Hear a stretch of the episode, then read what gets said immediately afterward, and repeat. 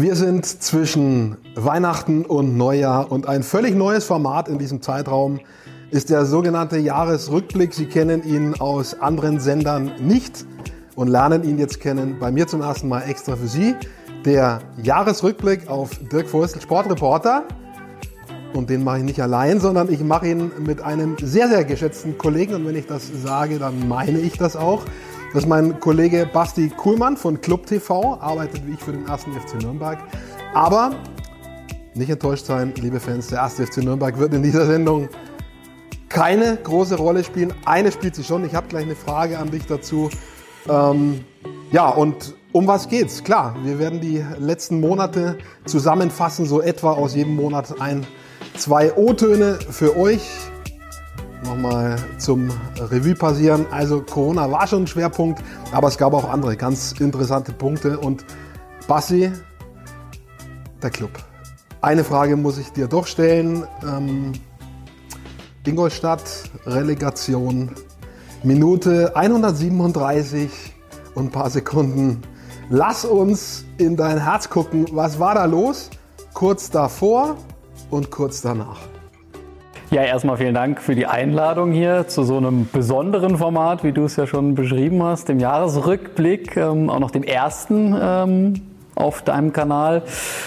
Ingolstadt war ja pff, alles dabei, also ein absolutes Gefühlschaos. Man, ähm, ich hatte in dem Fall das Glück, dass man, dass ich mitfahren durfte ähm, zum Arbeiten auf der Tribüne mit dabei war und ähm, weiß noch genau, wir saßen unmittelbar neben den Kollegen von Ingolstadt und dann spricht man natürlich vor dem Spiel schon so ein bisschen, tauscht sich so ein bisschen aus. Ähm, bis zur Halbzeit war alles noch völlig entspannt eigentlich. Man geht ja mit einem 2-0 Polster ins Spiel. Ähm, erste Halbzeit passiert in Anführungsstrichen nicht viel.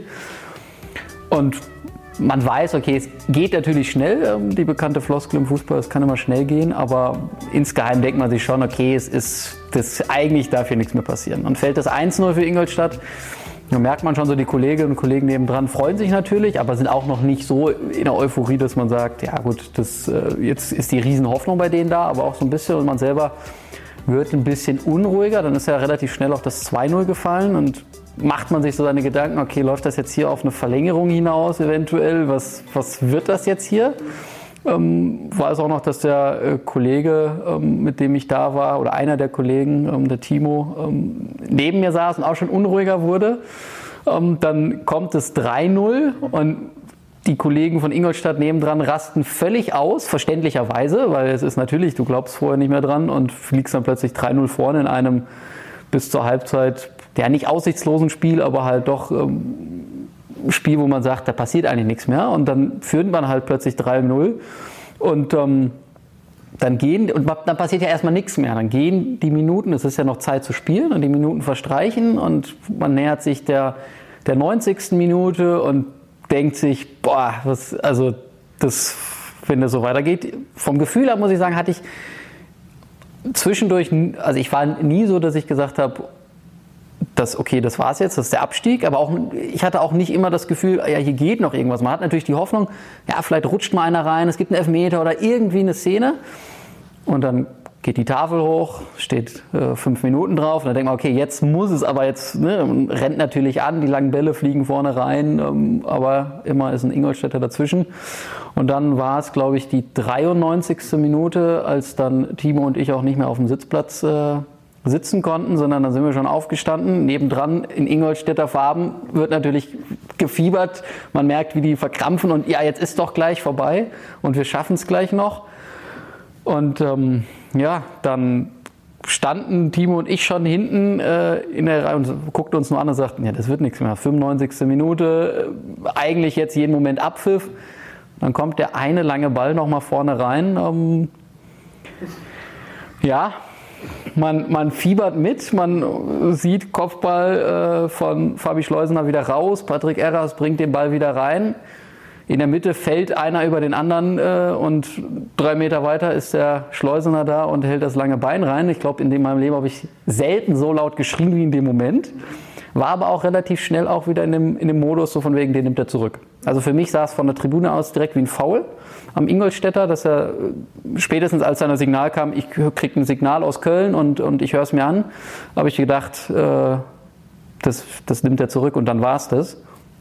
dann gibt er dieses Tor und ja, das war dann der zweite Riesenjubelmoment, in dem Fall was Positives vielleicht vom Video Assistant Referee, dass man gleich zweimal sich so freuen durfte. Also Timo und ich lagen uns dann da in den Armen und äh, ja, wobei ich dann sagen muss, auch nach Schlusspfiff die Riesenerleichterung, als dann irgendwann, das ging ja dann noch ein paar Minütchen oder ein paar Sekunden weiter mit nochmal einem langen Ball von den Ingolstädtern, wer weiß, was da passiert, ja, und auf der anderen Seite nochmal die Chance sogar auf nochmal einen Treffer und dann alles klar machen, dann ist der Abpfiff, dann hast du eine Riesenerleichterung. Und gleichzeitig ähm, sitzen die Kollegen von Ingolstadt neben, neben einem und sind völlig äh, schockiert ist vielleicht das falsche Wort, aber die eine Kollegin, fassungslos, fassungslos, die eine Kollegin war den Tränen nah. Genauso bei uns wie bei den Fassungslosigkeit, nur bei den einen so und bei den anderen so. Genau.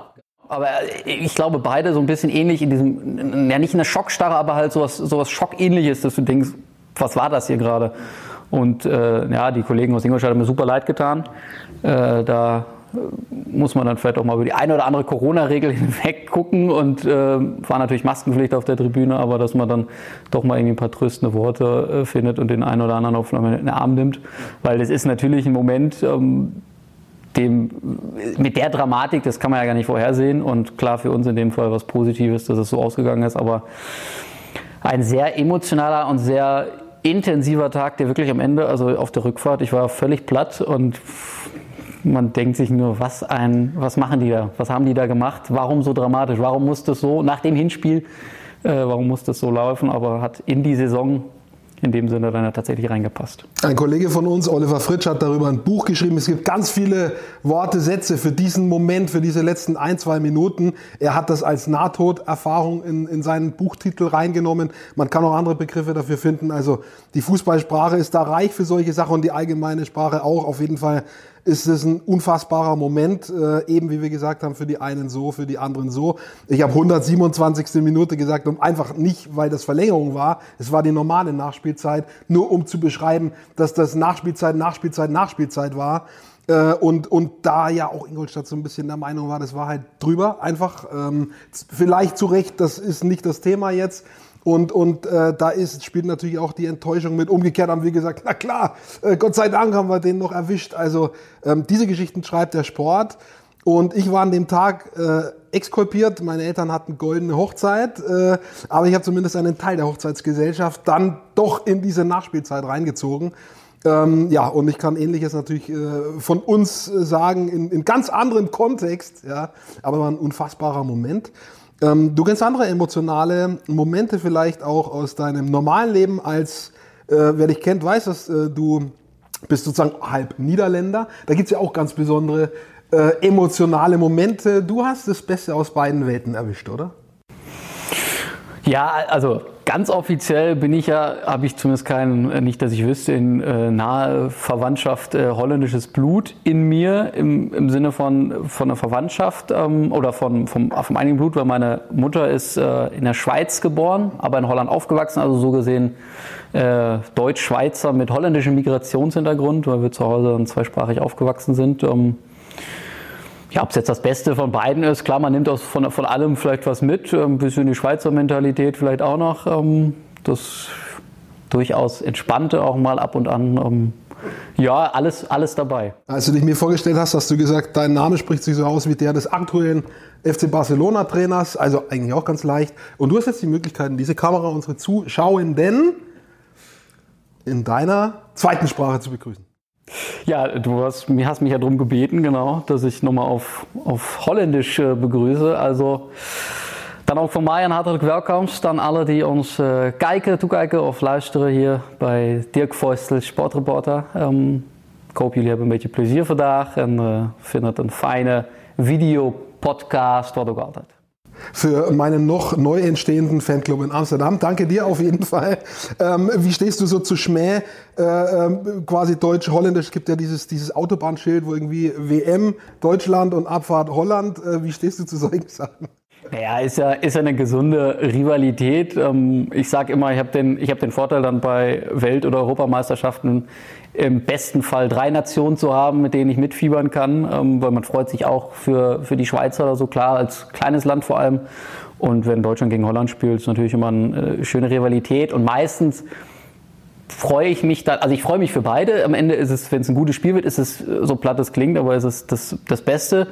Vielleicht freut man sich einen Ticken mehr für die, für die Holländer, weil einfach äh, das Kontroverse da ist, weil natürlich hier im, im Umfeld mehr, mehr Deutschland-Fans in dem Sinne dann sind. Und dann freut man sich, wenn man ein bisschen anti äh, sein kann, gegen, die, gegen, die, äh, gegen den Mainstream schwimmt. Und dann, aber ich habe mich 2014 beim, beim äh, WM-Finale auch, also das ist jetzt nicht, da freut man sich natürlich mit. Und ähm, das gleiche bei jeglichen Duellen. 2010, weiß ich noch, sind wir mit meinem, meiner Schwester und meinem Bruder sind wir nach Holland rübergefahren fürs WM-Finale zum Public Viewing. Ähm, auch mal einfach, ich weiß gar nicht, das war glaube ich ein Sonntagabend, am nächsten Tag war theoretisch auch wieder Schule, aber wir sind dann nochmal schnell rüber, es war nicht so weit von der Heimat ähm, und haben uns da das Finale angeguckt. Also ich bin zu Schulzeiten unter der Woche von Nordbayern nach Mailand gefahren, habe mir da Dortmund angeguckt gegen Inter und dann blau gemacht natürlich und dann wieder zurück. Zwei Tage später und nochmal ein bisschen Mailand. Es geht alles. also, liebe Lehrer, wenn ihr es im Nachhinein seht, äh, haben wir alles überlebt. Aber in Be äh, Bezug auf Holland ist eins ist gewährleistet. Eine von beiden Mannschaften, im Zweifelsfall beide, sogar bei der 14er WM, kommen sehr weit. Deutschland Weltmeister, Niederlande im Halbfinale. Also eine Mannschaft schafft es immer irgendwo hin ins Halbfinale, Finale. Insofern, wie gesagt, du hast das Beste aus beiden Welten. So gesehen kann man, kann man das so sagen. 2018 war es dann ein bisschen anders, aber äh, da waren dann beide halt weniger erfolgreich, sagen wir es mal so. Kann auch mal sein. Das war jetzt ein bisschen zum Warmmachen. Äh, jetzt kommt tatsächlich der Rückblick auf die letzten Monate. Das Jahr 2020, na klar, äh, es stand unter dem äh, Zeichen des Klassenerhalts des ersten FC Nürnberg. Aber es stand natürlich vor allem unter dem Zeichen von Corona. Ganz klar, auch der Sport logischerweise. Da haben sich ganz kuriose Sachen ergeben und ergeben sich immer noch. Eine zum Beispiel ist die Meisterfeier der Handballer des HSC 2000 Coburg. Die wurden quasi, die Saison wurde gestoppt in der zweiten Handball-Bundesliga, wie so viele Saisons. Ähm, und dann wurden die zum Meister erklärt und haben sich natürlich gefreut wie die Schnitzel und mussten dann aber halt ihre Meisterfeier nicht wie beim letzten Aufstieg in die HBL mit mehreren tausend Leuten auf dem Marktplatz in Coburg machen, sondern wir dürfen raten, ihr dürft raten, per Zoom am Rechner. Und wie das so war, das erzählt der jetzige Geschäftsführer und damalige Trainer des HSC 2000 Coburg, Jan Gore, da hören wir mal rein. Wir haben ja sogar zwei Feiern gemacht. Die eine dann direkt Dienstagabend mit der Mannschaft, auch so als virtuelle Aufstiegsfeier, ja. wo jeder zu Hause mit einem Bierchen oder einer Fanta oder was weiß ich was gesessen hat. Und ja, das war schon ein bisschen strange, muss man sagen. Am Anfang schön, dass alle so zusammen waren, aber dann hat man auch gemerkt, okay, so richtig, der Funken der Begeisterung ja, äh, springt jetzt halt doch nicht über. Und dann haben wir aber auch versucht, für unsere Fans nochmal was zu machen und das so ein bisschen greifbar zu machen. Und da haben wir dann an einem äh, Samstag drauf ähm, in Facebook Live dann äh, jeden Spieler nach und nach interviewt, wo er wirklich nur mit dem äh, Thomas Apfel als, als Moderator dann in einem Raum saß und das zeitlich alles so gekoppelt war, dass da keine großen Berührungspunkte waren, eben wie die Situation das äh, momentan erfordert. Und so wollten wir es zumindest auch so ein bisschen greifbar für die Fans machen. Und was auch äh, sehr witzig war, unsere äh, Office-Besatzung ähm, hat ein Video von der Aufstiegsfeier äh, von vor vier Jahren, wo eben der Marktplatz so voll war, rausgesucht und Thomas Apfel hat das neu vertont und hat das so ein bisschen auf die heutigen Verhältnisse runtergebrochen. Ja, so macht äh, Not erfinderisch und äh, trotzdem, und da hast du vollkommen recht, es fehlt sowas. Diese tollen Emotionen, die dazugehören, äh, die sind dies Jahr einfach nicht da und das ist natürlich schade, wenn man so einen großen Erfolg feiert. Ja, ein bisschen komisches Gefühl kam bei all der Freude schon auf. Äh, strange, spooky, wie auch immer man das nennt. Basti, was, was ging da in dir so vor, immer wieder, auch im Jahresverlauf? Es gibt ganz viele Regeln, an die auch du dich halten musst als Club-TV-Reporter, an die sich die Mannschaft halten muss, Sport und Corona. Was fällt dir als erstes dazu ein? Ja, als erstes natürlich das, was, was für alle super schade ist, sind die Geisterspiele natürlich. Das betrifft ja auch ähm, nicht nur den Fußball, das sind ja jegliche Sportarten. Klar, die Unterbrechung ähm, im Frühjahr, wo es dann in der Bundesliga ja relativ zügig weiterging dann und in der zweiten Liga, aber in anderen Sportarten halt eben nicht.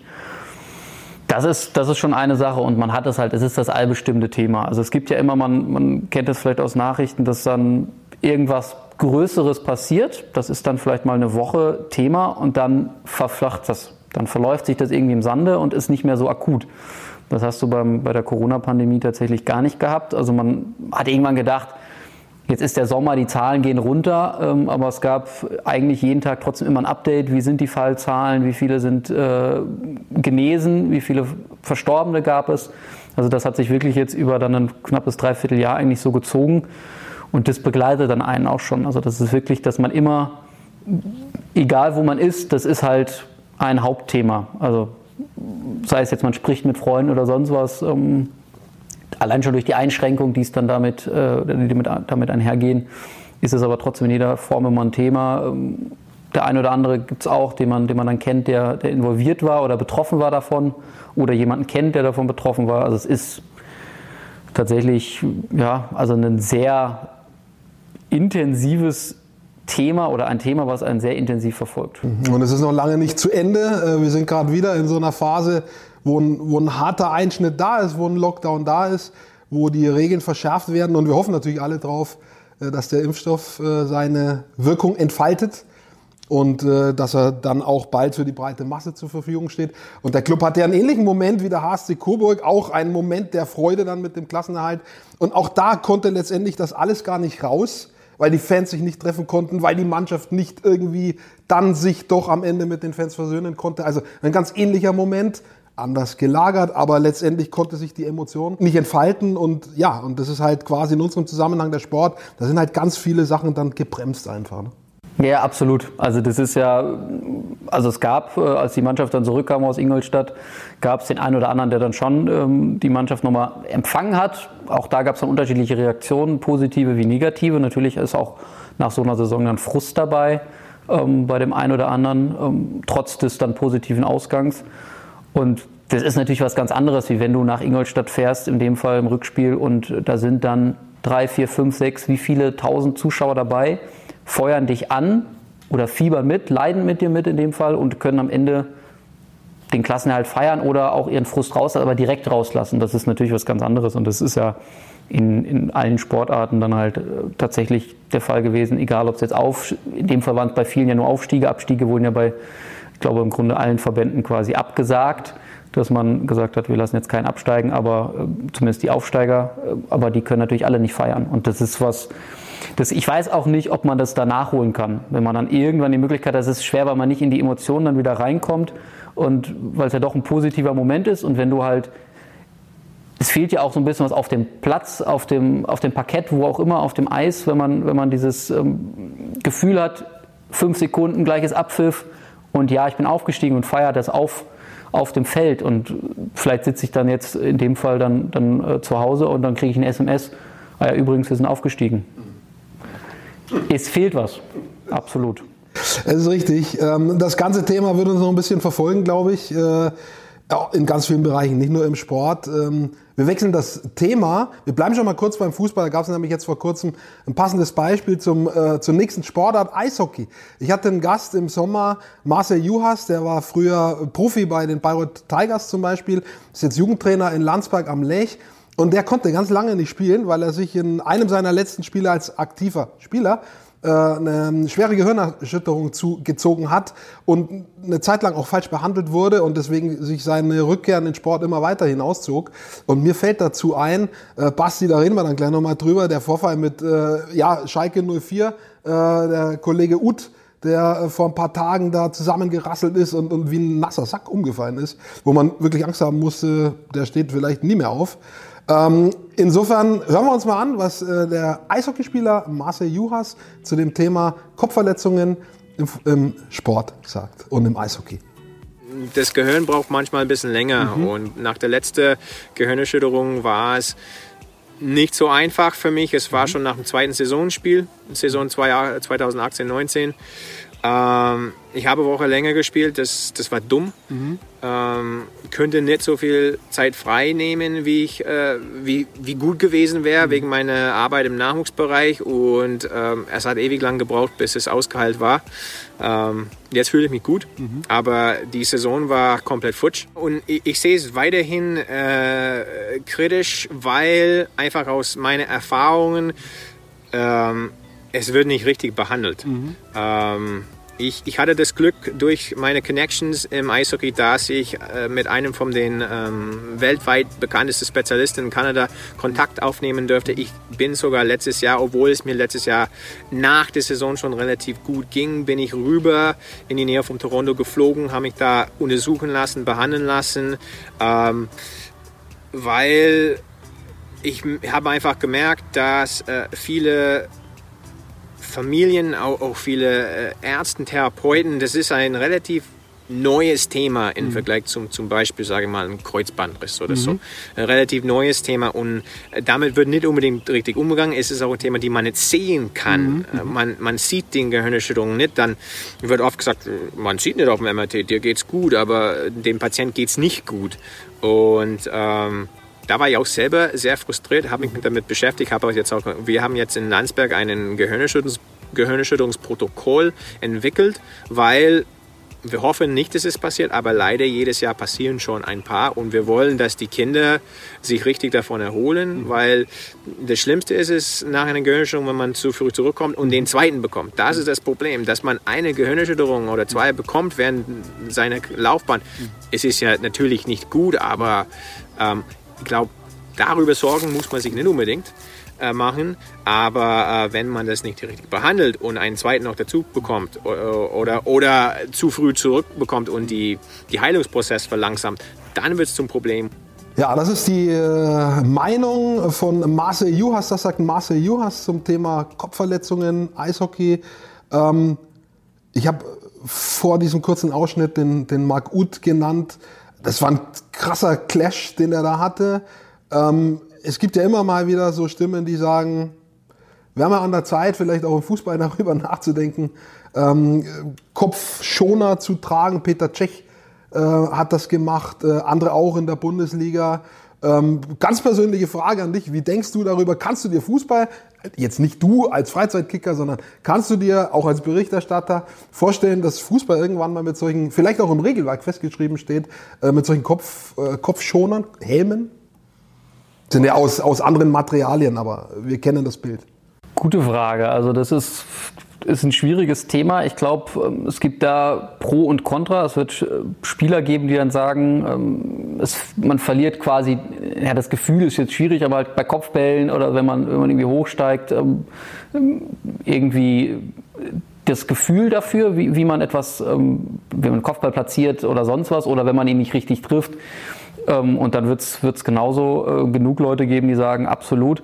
Wobei im Fußball ist es ja zum Glück noch die Ausnahme. Also da ist ja, klar sind Kopftreffer da auch dabei, wenn ich jetzt im Luftkampf hochgehe und dann irgendwie den Ellenbogen mitnehme und da absichtlich, unabsichtlich, wie auch immer, den Gegenspieler treffe oder halt mit den Köpfen, wenn zwei Spieler zusammenknallen.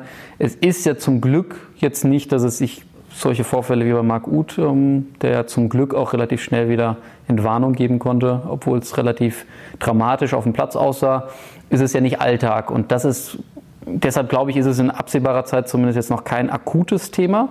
Es wird, glaube ich, immer wieder so individuelle Fälle geben. Klaus Jasula ist so einer beim HSV, der ähm, einen Kopfschuss trägt. Peter Cech macht es, ähm, wobei der es hat er irgendwann auch mal gesagt, er macht es dann irgendwann nur noch einfach aus Gewohnheit und als, aus Schutz vorher. Ähm, aber damals, klar, mit, der, mit, dem, mit dem Schädelbasisbruch, den er hatte, ähm, eine, eine heftige Verletzung. Ich glaube, da sind andere Sportarten, so Eishockey ist etwas, wo, wo viel mehr Körperkontakt zugelassen wird, der robuster ist. Du knallst gegen die Bande und da wird ja nicht gepfiffen in der Regel, ähm, wenn es jetzt nicht unsportlich ist, sondern dann, dann hast du da, glaube ich, da ist dann ein, ein Kopfschutz sinnvoll. Am Basketball zum Beispiel hast du ja wenig Körperkontakt, direkten Körperkontakt, ähm, was nicht dann als faul gewertet wird. Da geht es ja mehr dann auf, auf die Finger oder sonst was, dass du da vielleicht irgendwie, genau so im Handball, wobei das auch nochmal ein bisschen anders ist, da ist natürlich auch die Gefahr, aber da ist dann andere Dynamik drin und deshalb Ich glaube, im Fußball wird es tatsächlich noch dauern. Ähm, da müssten sich, was wir natürlich nicht hoffen, aber müssten sich, glaube ich, solche Vorfälle wie mit Marc Uth häufen, dass man dann sagt, ähm, ja, wir müssen da zwangsläufig was ändern. Aber das Regelwerk gibt auf jeden Fall her, dass individuelle Entscheidungen getroffen werden. Eben die von dir genannten Spieler tun das. Äh, und vielleicht ist das auch zumindest im Moment die richtige Lösung. Zu sagen, wer das möchte, kann das tragen, wenn er sich dadurch nicht behindert fühlt. Äh, und, und all die anderen, äh, ja, früher war das bei den Skibeinschonern so zum Beispiel. Ne? Da gab's, äh, ich weiß nicht, ob du noch Matthias Herget kennst, der Mann mit den heruntergezogenen Stutzen von Bayer Oerdingen äh, ein typischer Spieler, der nie äh, Schienbeinschoner anhat und irgendwann waren sie Regel. Schauen wir einfach mal, was in dem Zusammenhang kommt. Auf jeden Fall, du hast es angesprochen, hat auch Marcel Juhas gesagt, ähm, es gibt Unterschiede, auch zum Beispiel beim Eishockey gibt es unterschiedliche Kopf. Ähm, Bedeckungen, Helme, ja, äh, welche mit Vollschutz, welche nur mit dem Plexiglas. Äh, teilweise war, ich glaube, das ist jetzt nicht mehr erlaubt, äh, auch nur der Helm erlaubt ohne Schutz. Das geht jetzt aber, glaube ich, also ohne, ohne Plexiglas. Das geht jetzt nicht mehr. Er jedenfalls bestätigt, dass es Unterschiede gibt in der Beweglichkeit und in der Übersicht. Also das ist definitiv schon Thema. Das ist jetzt nicht irgendeine Ausrede dann, die einer braucht, sondern das, äh, das muss man schon berücksichtigen letztendlich, ähm, wie das dann halt den Sport trotzdem auch ermöglicht. Und klar, beim Eishockey ist da, sehe ich auch so die, die höchste Gefahr, ganz anderes Thema. Äh, übrigens auch ein Grund, warum ich dich hier eingeladen habe. Du bist sozusagen interessenstechnisch polyvalent, wie die Trainer sagen.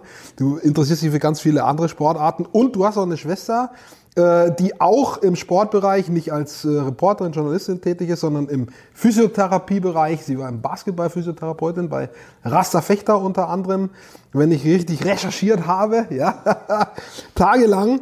Und aus diesem Sport, aus Basketball, habe ich äh, auch ja, im, im äh, Sommer einen Gast gehabt, den Christian Höre, der ist Hallensprecher beim Bayreuth der Erstligisten, bei Medi Bayreuth. Den kennt eigentlich die ganze Liga. Er, schon, er hat schon eine besondere Art, das Ganze zu machen. Und ja, er, er sagt mal, er schildert mal, wie das so ist als Hallensprecher. Fieberst mit deiner Mannschaft mit. Das oberste äh, Gebot ist sicherlich, äh, die gegnerische Mannschaft nicht äh, zu beleidigen, da jetzt wirklich auch äh, fair zu bleiben. Jetzt äh, neige ich ja doch hin und wieder mal dazu. Ne? Stego hat es ja sehr galant umgangen, oder ist es umgangen, äh, dass ich dann immer mal ein bisschen lauter werde. Ähm, ja, also du steckst dann schon da drin, aber man versucht ja auch bei aller, ja, bei aller Hitzigkeit dann irgendwie auch kühlen Kopf einigermaßen zu bewahren und es schon professionell irgendwie als äh, Hallensprecher zu begleiten. Das kommt bei mir vielleicht manchmal nicht so rüber, aber ähm, wie gehe ich damit um? Also ich, ich wirklich, ich bin dann einfach Fan und, und hoffe einfach, äh, dass die eigene Mannschaft gewinnt und versuche alles richtig zu machen und irgendwie jeden erlaubten Impuls auszunutzen, äh, die eigene Mannschaft äh, zu unterstützen und auch das Publikum ein bisschen hoch zu putschen. Wobei ich wirklich sagen muss, ne? ich bin ja, glaube ich, Deutschlands zweitbeliebtester Hallensprecher. Äh, also was ich schon auf die Fresse bekommen habe bei diesem schönen Dank, ich lese das ja eigentlich schon gar nicht mehr. Ähm, ich, bei, in Bayreuth ist die äh, Besonderheit, dass die, die Lautsprecher direkt über den Kommentatoren sind. Ja. Ich kann äh, wirklich keinem übel nehmen, äh, der mich hasst, äh, weil das immer so rein äh, blärt. Ja? Mhm. Ich glaube, in der Halle ist es wiederum was anderes, mhm. weil du ja diesen ganzen Lärmpegel selber mitbekommst. Ich war bis selber mal überrascht. Ich habe dann im Nachhinein mal so eine Live-Übertragung dann gesehen, wie laut ich da reinschreie. Und da habe ich mich selber genervt. Ja. Mhm. Es ist dann in der Halle ist schon wieder was anderes, wenn du in der Halle bist und diese ganze Lautstärke, gerade Bayreuth ist so eine kleine, kompakte Halle. Ähm, wenn du äh, da getragen wirst von dieser ganzen, ja, von dem ganzen Thrill und von dieser ganzen Lautstärke, ähm, wenn man es dann am Fernsehen so sieht, dann hörst du halt meistens nicht so laut die Zuschauer und einen äh, Bekloppten, der die ganze Zeit da, da rumschreit. Wobei ich glaube, ich, wer, wer wirklich in der Halle ist, und das kriege ich auch immer mit von, von gegnerischen Fans, äh, die kommen dann schon auch immer her und sagen, dann ist so schlimm bist du ja gar nicht. Äh, ich glaube, da, dahinter steckt schon, glaube ich, auch auch bei mir, ja, auch beim Schrei halt äh, schon eine ordentliche Portion äh, Professionalität. Äh, Stego, mhm. Dirk, du hast ja auch schon Definitiv. gemacht. Ja, ja. Du musst ja, du musst ja auch diese ganzen Werbedrücks sagen, du musst ja mhm. alles irgendwie fast auf die Sekunde genau dann irgendwie so reinbekommen. Du bist nach so einem Spiel schon ganz schön äh, brainfucked. Ja. Mhm, Und ähm, ja, dann, ich glaube, gerade in dieser, in dieser Crunch-Time, um auf deine Frage zurückzukommen, da lasse ich mich dann manchmal schon auffallen, ja, und, und mhm. versuche dann, bin also so noch mehr drin als vorher. Ähm, aber also, du musst schon auch auch weil man mir das nicht zutraut, aber ich meine auch, äh, auch in solchen heißen Phasen dann äh, kühlen Kopf äh, zu bewahren, äh, auch wenn dann irgendwie vielleicht mal so äh, umstrittene Schiedsrichterentscheidungen dabei sind oder wenn die Halle so richtig hochkocht. Ähm, und ganz wichtig, wie ihr es ja auch schon gesagt habt, eben der Stego danach, also egal wie das Spiel ausgegangen ist, wenn der Gegner gewinnt, muss er dann eben auch äh, gratulieren und, und Fairness steht dann im, im Mittelpunkt. Medi Bayreuth, Christian Höre, das gehört irgendwie zusammen wie Pech und Schwefel. Weiß ich auch nicht. Also der, der macht das seit, seit, seit die in die BBL aufgestiegen sind vor zehn Jahren und noch länger. Ähm, der, der ist da ein Klassiker auch über Bayreuth hinaus. Ähm, was macht für dich ähm, Basti den Heinsport aus? Dazu gehört auch Handball. Ich glaube, das interessiert dich auch. Ähm, was ist da anders an, an Fußball? Das eine draußen, das eine drin, schon klar. Aber was sind da für dich die größten Unterschiede? Man sagt so gemeinhin, jemand, der vielleicht nicht Experte in einer Sportart ist, der, der alles so ein bisschen objektiv betrachtet, der sagt, da Basketball und Handball, da passiert viel mehr, da ist die Schlagzahl schneller. Wie, was würdest du als die größten Unterschiede charakterisieren, außer draußen und drin? Also das ist absolut, das, ähm, das Tempo ist ein anderes. Ähm, klar, das ist bedingt, dass das Feld kleiner ist. Ähm, es sind weniger Spieler auf dem Platz, wo man dann einfach ein schnelleres Spiel hat oder ein, anderes, eine andere Form. Fußball ist doch viel, viel auch über Taktik, dass man sich den Gegner zurechtlegt, wie es so schön heißt, wenn der eine tief steht und der andere. Es gibt natürlich auch da super schnelle Spiele, offene Schlagabtausche, Tausche ähm, im, im Fußball. Schlagabtausch. Ja. Naja. Ähm, und Tausch. Schlagabtausch, genau, so kann man es auch nennen. Ähm, und im, im Hallensport ist es doch, doch viel dynamischer. Und es ist halt, gerade hier in Nürnberg kennt man es vom Stadion her, da ist es sehr weitläufig. Die Zuschauer sind gezwungenermaßen durch die, durch die Laufbahn weiter weg. Im, Im Hallensport ist es sehr eng. Du hast dann, Rasterfechter war ich drei, vier Mal bei Spielen äh, als die in der Bundesliga waren, vor, das erste Mal aufgestiegen sind, vor, vor drei Jahren müsste das gewesen sein. Ähm, und du hattest bei jedem Spiel ein ausverkauftes Haus. Auch wenn es nur 3100 Zuschauer waren, es war immer ausverkauftes Haus und es war eine super Stimmung. Egal wie die gespielt haben, ob die mit 20 Punkten verloren haben oder mehr, ähm, oder die haben, glaube ich, in der Saison zwei Spiele gewonnen. Äh, und eins davon, na, zwei sogar auswärts und das, ein drittes hatten sie. Das wurde aber, glaube ich, weil ähm, das war gegen müsste die Adler Dragons gewesen sein, die dann zurückgezogen haben und daraufhin wurde der Heimsieg auch noch aberkannt. Das heißt, äh, so gesehen zu Hause gar kein Sieg und trotzdem war immer eine super Stimmung. Die haben die Mannschaft bis zum Schluss, wirklich bis in die letzten Sekunden nach vorne gepeitscht und haben eine Stimmung gemacht und das hast du beim Fußball natürlich auch. Aber da ist es, ist es halt nochmal enger. Du bist, äh, wenn du einen Schritt zu weit gehst, bist du in den Zuschauerrängen. Das hat man vielleicht in England nochmal in den engen Stadien im Fußball. Ähm, aber hier in Deutschland ist es dann doch eher nochmal auch ohne Laufbahn einen Ticken weitläufiger und halt das Tempo. Das Tempo ist halt, äh, im Handball geht halt kein Spiel 1-0 aus oder 0-0, sondern da fallen halt Tore oder beim Basketball Körbe. Ähm, und darum macht es dann, es ist halt, es passiert mehr, was aber nicht unbedingt besser oder schlechter sein muss im Vergleich zum Fußball. Es ist anders. Es ist anders. Es ist schlichtweg weg anders und ähm, ja, es ist Faszination einfach ähm, bei beiden in dem Fall bei mir oder also bei sowohl Indoor- als auch Outdoor-Sportarten da. Jetzt könnte man ja sagen, Stadionsprecher im Fußball zum Beispiel haben es total leicht. Die sagen die Aufstellungen durch der beiden Teams. Dann ja, dann machen sie mal so Auf geht's Club oder sowas, äh, wessen Verein auch immer dabei ist. Und ähm, dann gibt's halt Auswechslungen und Tore. Das ist ja jetzt im Vergleich zu anderen Sportarten vielleicht äh, ein ganz einfacher Job, jedenfalls nicht so viel Redeanteil wie im Handball und Basketball, wo du im Endeffekt alle 30 Sekunden irgendwas durchsagst. Und wenn da einer ist, der wie Christian Höret das Ganze macht, dann äh, sitzt du nicht mehr. Da wirst du die ganze Zeit angepeitscht. Was ist dir lieber, wenn du ständig äh, Feuer kriegst und mitmachen musst? Oder wenn du sagst, ey, ich will hier in Ruhe auch mein Bier äh, trinken äh, und halt klar, wenn Tor fällt, jubeln. Wie, was präferierst du? Ja, ich glaube, das ist, das, ist, das ist schwierig zu vergleichen. Ähm, allein schon durch ähm, die Kapazitäten. Ich glaube, man muss dann eher den Vergleich ziehen zu den dauerhaft unterstützenden Fans, also im Fußball die Ultras, ähm, die Ultraszene ähm, und den Fans bei, bei Hallen, Sportarten wie Handball oder Basketball. Dadurch, dass dann, also gerade in Fechter kenne ich zum Beispiel, da sind es dann 3100 Fans, die wirklich Stimmung machen durchgehend. Ähm, von der ersten bis zur, bis zur letzten Minute, ähm, spätestens da ab fünf Minuten vorm, vorm Ende, stehen alle ähm, durchgehend und supporten. Und dann da hast du aber nicht diesen, großen harten Kern. Also du hast auch da einen harten Kern, der zu jedem Spiel mitfährt, der regelmäßig äh, für Stimmung sorgt, aber halt in der Regel ist es im Fußball doch ein Ticken, Ticken größer. Und da ist es dann, da reißt du dann natürlich auch das Stadion mit, da ist aber eher dann, dass die Mannschaft den Impuls häufig setzen muss. Also du hast die eine Szene, in Nürnberg jetzt der Fall, die Nordkurve, die wirklich durchgehend Feuer gibt, ähm, aber der Rest ist dann temporär dabei quasi. Und wenn das Spiel natürlich, ähm, auch da gibt es Ausnahmen, aber wenn das Spiel natürlich ähm, entsprechend unterhaltsam oder, oder rasant ist, dann pushen die natürlich auch, dann sind die auch durchgehend. Aber Basketball oder im, Handball hast du das Gefühl eigentlich, eigentlich 90 Minuten äh, im Fußball übertragenen Sinne, also die ganze Spielzeit über, ähm, dass, da, dass da Anforderung kommt.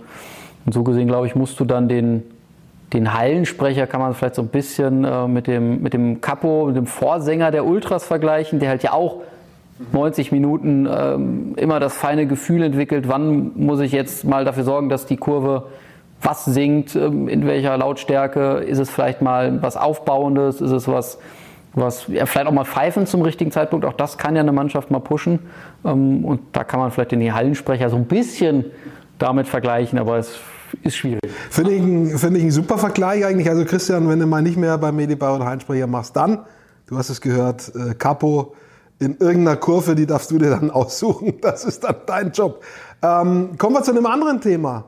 Ähm, Hardcut. Auf, an was denkst du zuerst, wenn du das Stichwort Hawaii hörst? Wenn es jetzt nicht sportbezogen ist, dann wäre es natürlich Urlaub, Sonne, Strand, äh, Meer, Entspannen. Ähm, vermutlich willst du aber auf was anderes hinaus. Dann würde ich ja mal fast sagen Ironman. Es geht ja hier um Sport auf diesem Kanal und Basti hat recht.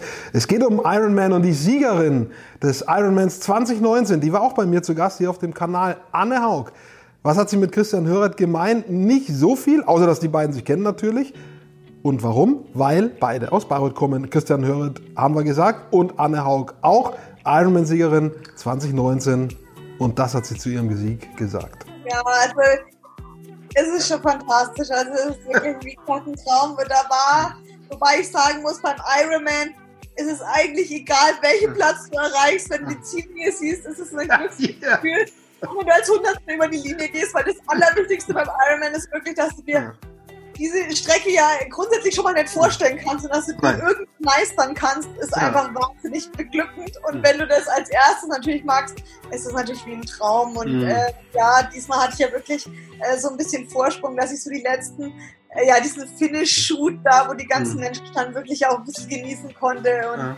ja, das ist schon ein einmaliges Erlebnis, aber irgendwie geht es dann doch so ganz schnell an dir vorbei und du willst einfach nur, einfach nur stehen bleiben. Also nach 8 Stunden 40 das Einzige, was du willst, ist einfach stehen bleiben. Mhm. Und das kann man kaum erwarten. Und das ist natürlich was ganz Fantastisches. So also fühlt man sich, wenn man nach 8 Stunden und tralala Minuten, ich habe jetzt ihre Zeit nicht mehr genau im Kopf, aber es waren über acht Stunden, ähm, bei unfassbar heißen und schwierigen Bedingungen beim Ironman als Siegerin im Ziel ankommt. Hast du eine Vorstellung davon, wie das ist? Also nur eine Vorstellung davon, wie das ist, so einen Ironman zu absolvieren. Kannst du dir vorstellen, dass du auf sowas mal hintrainierst? Absolut nicht. Also der höchsten Respekt vor, vor den äh, Athletinnen und Athleten, die das, die das machen. Das ist wirklich unfassbar, wenn man sich das, das vorstellt. Die Distanzen sind ja jetzt auch nicht, dass man, äh, weiß ich nicht, 10 Kilometer Fahrrad fährt, 5 Kilometer schwimmt und 5 Kilometer läuft. Denn, ähm, das ist dann äh, ist nicht die, die, die Strecke, die man, sondern, die man zurücklegen muss, sondern deutlich größer. Das ist, das ist Wahnsinn, wenn man, wenn man sich überlegt. Ähm, ich hatte Anfang des Jahres, als der erste Lockdown kam und man weniger Sport machen konnte oder nur eingeschränkt und vor allem alleine, bin ich auch irgendwann mal aufs Fahrrad gestiegen und ähm, einfach mal losgefahren. Bin dann irgendwann äh, in der fränkischen Schweiz gelandet. Ähm, waren knapp 45 Kilometer eine Strecke äh, von Nürnberg weg. Alles schön und gut. Es war sehr ruhig, entspannt, schöner Tag. Ähm, man genießt es und dann denkt man sich, ja, jetzt reicht es irgendwann. Ich bin lang genug weg. Ich muss ja auch noch zurück. Dann fährt man los und irgendwie, ich glaube, nach fünf oder zehn Kilometern fingen dann die Beine an zu sagen, äh, jetzt ist, ist, mehr als genug und äh, sitzen konnte ich auch nicht mehr so wirklich auf dem Sattel. Ähm, und mit jedem Kilometer wurde das dann mehr und man quält sich dann da wirklich irgendwie durch. Und wenn man sich überlegt, das muss ich als Athlet oder Athletin äh, ja, in der Woche mehrmals machen, damit ich halt fit genug bin, um einen Ironman zu machen, das kann ich mir beim besten Willen nicht vorstellen, dass ich das jemals äh, selber machen werde. Ich mir im Übrigen auch nicht. Äh, Anne, übrigens äh, nochmal auf dich. Wir haben uns, Basti und ich, ein Bierchen aufgemacht und auf dich schon mal in deinem O-Ton angestoßen. Machen wir jetzt gleich nochmal auf deinen Sieg 2019 zum Wohl. Danke, dass du da bist, Basti. Sonst müsste ich alleine anstoßen auf Anne. Vielen Dank für die Einladung. Mhm. Und äh, das, der Schluck hat mich dazu gebracht, auch mal äh, den Club mit Ironman zu vergleichen. Manche Tage beim FCN gleichen ja vielleicht einem Ironman auch von dem, was man so tun muss von früh bis spät. Anne hat mir gesagt im Interview, sie ist eine, sie setzt sich da ganz kleine Zwischenziele, sonst wird sie quasi verrückt im Wettkampf, wenn sie nur ans Ende sieht, äh, weil das einfach zu lang ist alles. Wie äh, oder kannst du das nachvollziehen? So die, die Salamitaktik, die Psyche, psychologische Salamitaktik, wie machst du das zum Beispiel an einem Tag, wo du richtig Butter bei die Fische geben musst? Absolut. Also das ist, glaube ich, eine, eine gute Herangehensweise, wenn man sich einfach eine, eine Zwischenziele setzt. Also wenn man sagt, ähm, gerade jetzt äh, vor den Feiertagen war das, war das akut mit ziemlich vielen Themen, die noch abgearbeitet werden mussten. Wir hatten einen Trikot-Lounge noch zum Beispiel, ein Weihnachtstrikot, da müssen noch Sachen vorbereitet werden ähm, und noch zig andere. Und dann hat man quasi eine Deadline, weil man weiß, spätestens am allerspätestens am 24., aber hoffentlich schon ein paar Tage vorher will man quasi mal in den Weihnachtsurlaub gehen und weiß, dann muss ich das und das fertig haben. Aber das schaffe ich natürlich nicht an einem Tag oder, oder in einer Woche teilweise, sondern dann kann man sich wirklich einzelne Zwischenetappen setzen und auf dem Zettel habe ich eine To-Do-Liste, dann steht da das drauf, das drauf, das drauf. Und dann konzentriere ich mich auch nur darauf, mache einen Haken dran und wenn es fertig ist und dann geht das nächste los. Weil wenn ich von vornherein irgendwie denken würde, oh Gott, ich muss noch fünf Beiträge und äh, sieben Trailer und was weiß ich was schneiden oder produzieren, ich glaube, das, das wäre da nicht so förderlich, sondern dann wirklich so peu à peu. Es gibt natürlich auch Momente, wo man sich an das Ende herbeisehnt und dann denkt, ach, wäre es jetzt endlich mal soweit und dann denkt, ach, ne, es, ist, es ist bald soweit. Ähm, aber in der Regel fahre ich da schon ganz gut mit, wenn es peu à peu quasi abarbeite. Wenn mal die Frage kommt zwischen den Gemeinsamkeiten eines Club-TV-Reporters und einer Ironman-Siegerin, das ist die Antwort.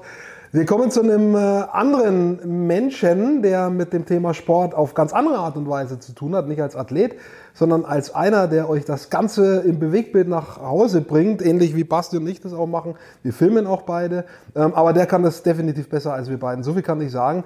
Äh, Marc Leistel ist es, von dem ich spreche, der Sportkameramann, der arbeitet für die Firma Sportcast unter anderem, aber auch für den ORF oder das schweizerische Fernsehen äh, und bringt zum Beispiel die Champions League euch nach Hause oder auch äh, Weltmeisterschaft Fußball, war in Brasilien ähm, unter anderem und macht auch Golf, er macht Skisport. Das ist einer, der das ganze Sportgeschehen, das Hochklassige richtig ins Bild setzt und äh, das sagt er zu seinem Beruf. Ich denke schon, das Ziel von allen äh, ist, die bei so einer Produktion beteiligt sind, äh, einfach ein tolles Produkt abzuliefern.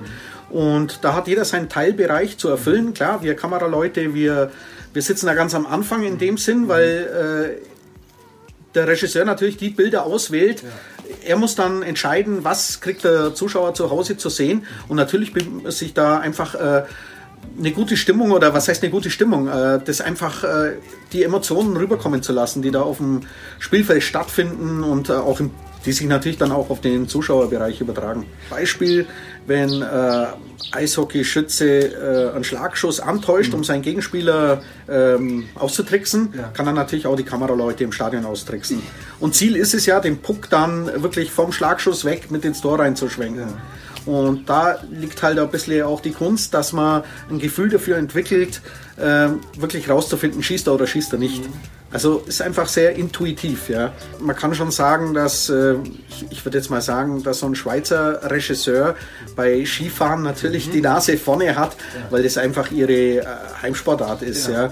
Und äh, soweit ich weiß, war es auch bei der Olympiade so, dass die Übertragung der Downhill-Wettbewerbe zum Beispiel, das haben die Schweizer übernommen, äh, Eishockey-Produktion, mhm. das haben die Kanadier gemacht mhm. und äh, Biathlon, äh, ich glaube, äh, war eine deutsche Firma in Kooperation mit dem ja. österreichischen Regisseur.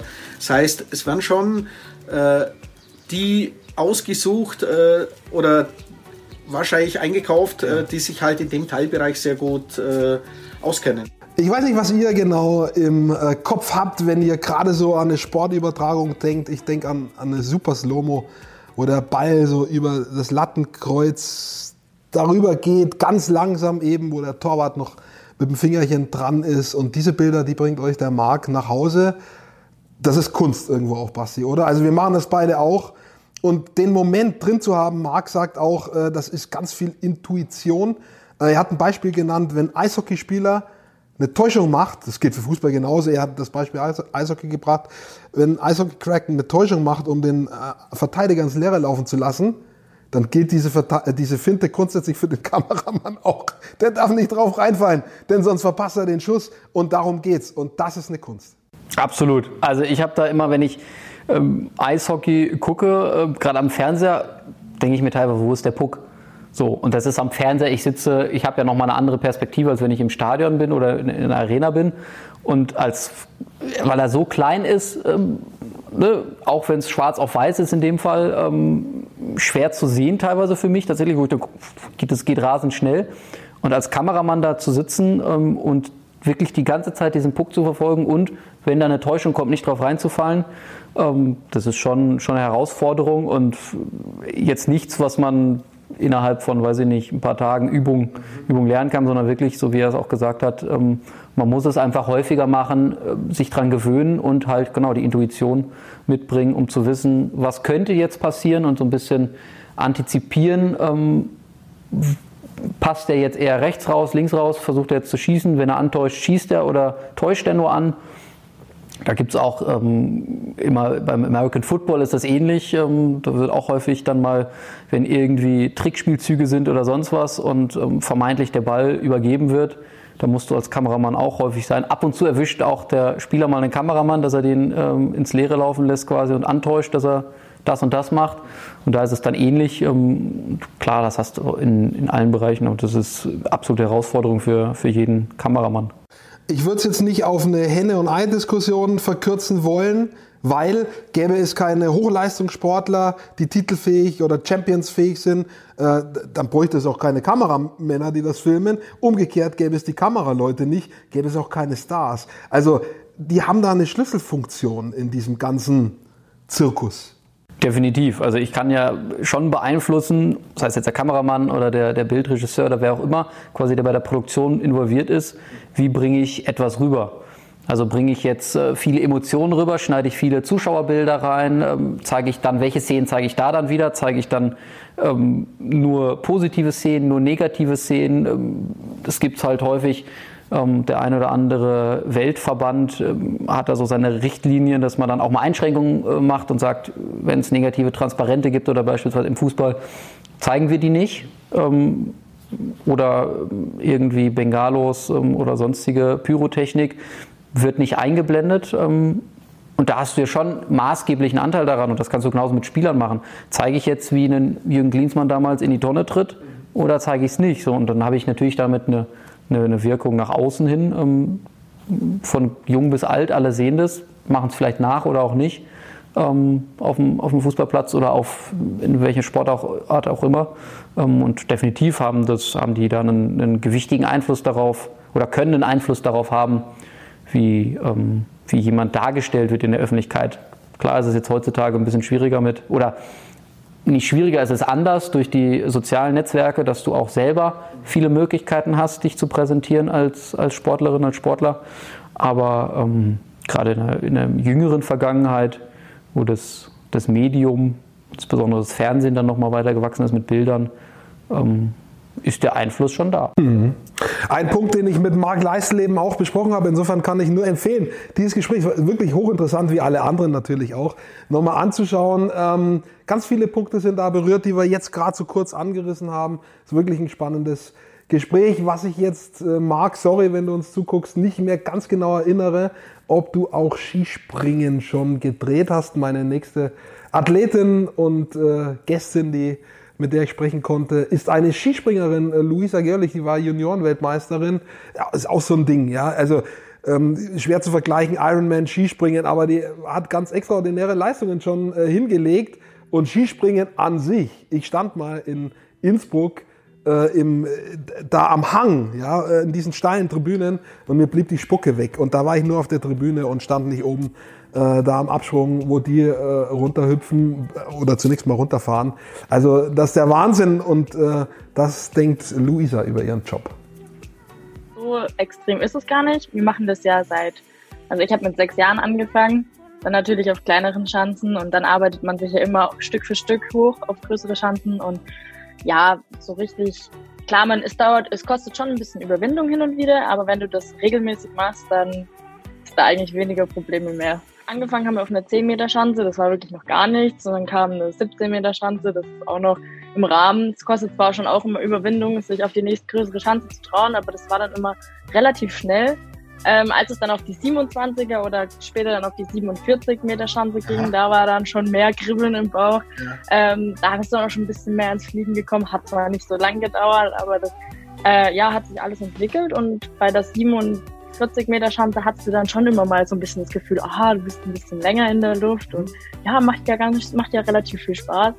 Wenn es dann eben jetzt auf eine 90er oder eine 120er geht, dann ist das ein sehr, sehr schönes Gefühl. Dann ist man und noch länger in der Luft das haben die wenigsten von uns ähm, und die wenigsten trauen sich auch, das mal so zu machen, dass man das auch mitkriegt. Ähm, wie würdest du das beschreiben, wenn man dann eben so viele Sekunden in der Luft ist, dass man diesen Fliegeeindruck hat? Was passiert dann mit dem Körper auch? Inwieweit kriegt man den Wind zum Beispiel mit? Kannst du das beschreiben? Aha, es ist schwierig zu beschreiben, weil das ja immer unterschiedlich ist, vor allem durch den Wind. Aber ähm, es ist schon so, dass es im Flug direkt einem viel, viel länger vorkommt, als jetzt zum Beispiel der Zuschauer das sieht. Mhm. Ähm, in dem Moment können einem so viele Gedanken durch den Kopf gehen. Man muss überlegen, was mache ich jetzt, wenn jetzt wirklich mehr Wind kommt. Das merkt man dann schon auch teilweise. Ähm, entweder ist der Skidruck mehr da oder weniger da.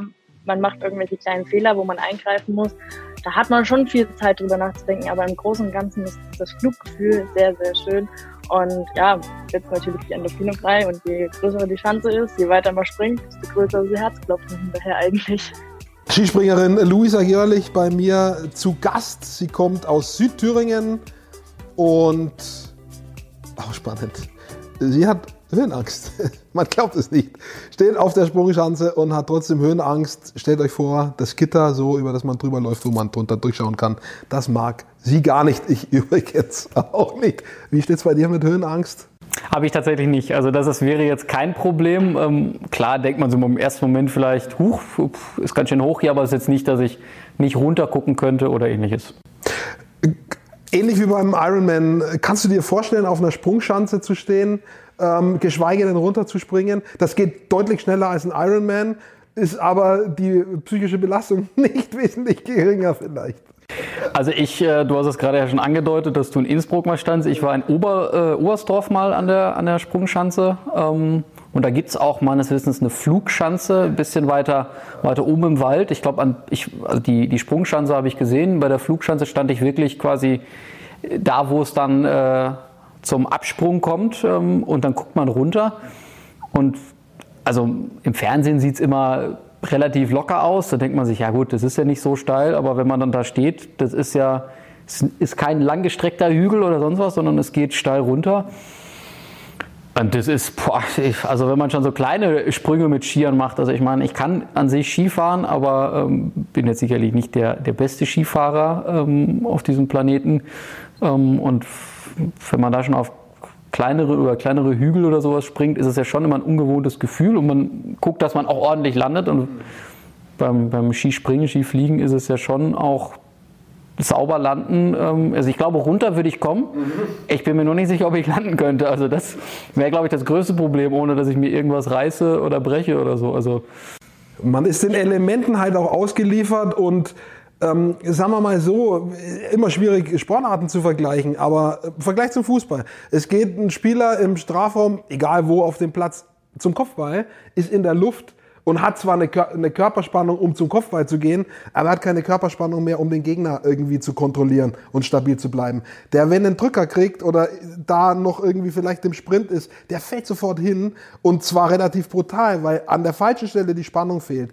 Und ähm, das ist ja beim Skispringen zum Beispiel, wenn du in der Luft bist, du kriegst eine Böe, äh, What the fuck? Das, das war ja letztens erst, ich erinnere mich noch dran, Markus Eisenbichler, glaube ich, war es, äh, der meilenweit vorne lag, äh, souverän hätte, glaube ich, nur runterkommen müssen äh, auf, eine, auf eine gewisse Distanz, die aber für, für keinen von, von den Profispringern irgendwie eine, eine wirkliche Hürde darstellt. Springt als letzter und kurz nach dem Absprung äh, erwischt ihn eine Böe und man merkt richtig, wie der in der Luft sich bewegt und denkt, oh Gott, wenn er jetzt irgendwie, wenn das ein bisschen länger ist, dann verliert er komplett die Balance. Äh, er konnte es quasi noch retten, ähm, hat zwar nicht mehr für Platz 1 gereicht, sondern ist, glaube ich, durchgereicht worden, weil er, weiß ich nicht, 60 Meter statt 120 Meter gesprungen ist. Aber ja, das ist, also du hast ja dann tatsächlich keine, keine Möglichkeit, gerade beim Skispringen ist es ja, du bist oben und du bist lange oben. Beim Kopfball im Strafraum, klar, springe ich hoch, kommt dann vielleicht, die Fallhöhe ist nicht so groß und die Dauer ist nicht so groß, wie ich in der Luft bin. Ähm, aber klar, auch da, wenn dann der Torwart mit rauskommt und der, oder der Verteidiger trifft dich irgendwie im unteren Bereich des Körpers, dann wirst du instabil, äh, kannst nicht mehr zum Kopfball und kannst natürlich auch nicht mehr sauber landen. Ja. Und so passieren die Verletzungen. Und äh, ja, also das ist eine riesen Herausforderung. Wie gesagt, Hut ab vor, vor dem, was, was Luisa da macht. Äh, und sie macht es richtig gut. Ähm, andere Frage, weißt du, was ein Delling ist? Sagt dir das noch was? Also wer Gerhard Delling ist, das weißt du sicher. Aber weißt du, was ein Delling ist? Tatsächlich äh, müsstest du mir jetzt auf die Sprünge so, Wie ich es einst in der Harald Schmidt Show gelernt habe, ist ein Delling, wenn man quasi in einer Anmoderation ein Wort aufnimmt und in der neuen Anmoderation dann verbrät. Du hast jetzt gesagt, wenn man eine Böe kriegt. Und das mache ich jetzt. Die Böe die hat auch, und zwar die Corona-Böe, die haben ganz viele gekriegt, äh, ähm, aber unter anderem auch Medi Bayreuth, das ist jetzt der Sprung zum nächsten Thema und zu meinem nächsten Gast, Raul Korner, Head Coach nochmal von Medi Bayreuth, da wo Christian Nörd Heinsprecher ist. Ähm, diese ganze Organisation hat, wie ganz viele Basketballorganisationen in Deutschland und überall in Europa und weltweit wahrscheinlich, die Corona-Böe gekriegt und da war wirklich lange Zeit die Frage, geht's für die weiter? Die standen tatsächlich vor der Existenzfrage. Ähm, enge Kiste, ganz enge Kiste. Sie haben es geschafft. Die spielen ja auch wieder. Äh, wer sich dafür interessiert, weiß das. Aber das war nicht klar. Und ähm, ich habe mich mit Raul Korner über viele Dinge im Basketball unterhalten, aber eben auch genau über dieses Thema. Äh, es war verdammt eng. Also es war wirklich spitz auf Knopf und äh, wir haben ja da mehrere Gespräche geführt, ähm, die alle Beteiligten und alle, alle Betroffenen und ähm, letztendlich ging es darum, ein Notprogramm zu fahren und, und zu versuchen, die, die Kosten so schnell wie möglich und so tief wie möglich zu senken.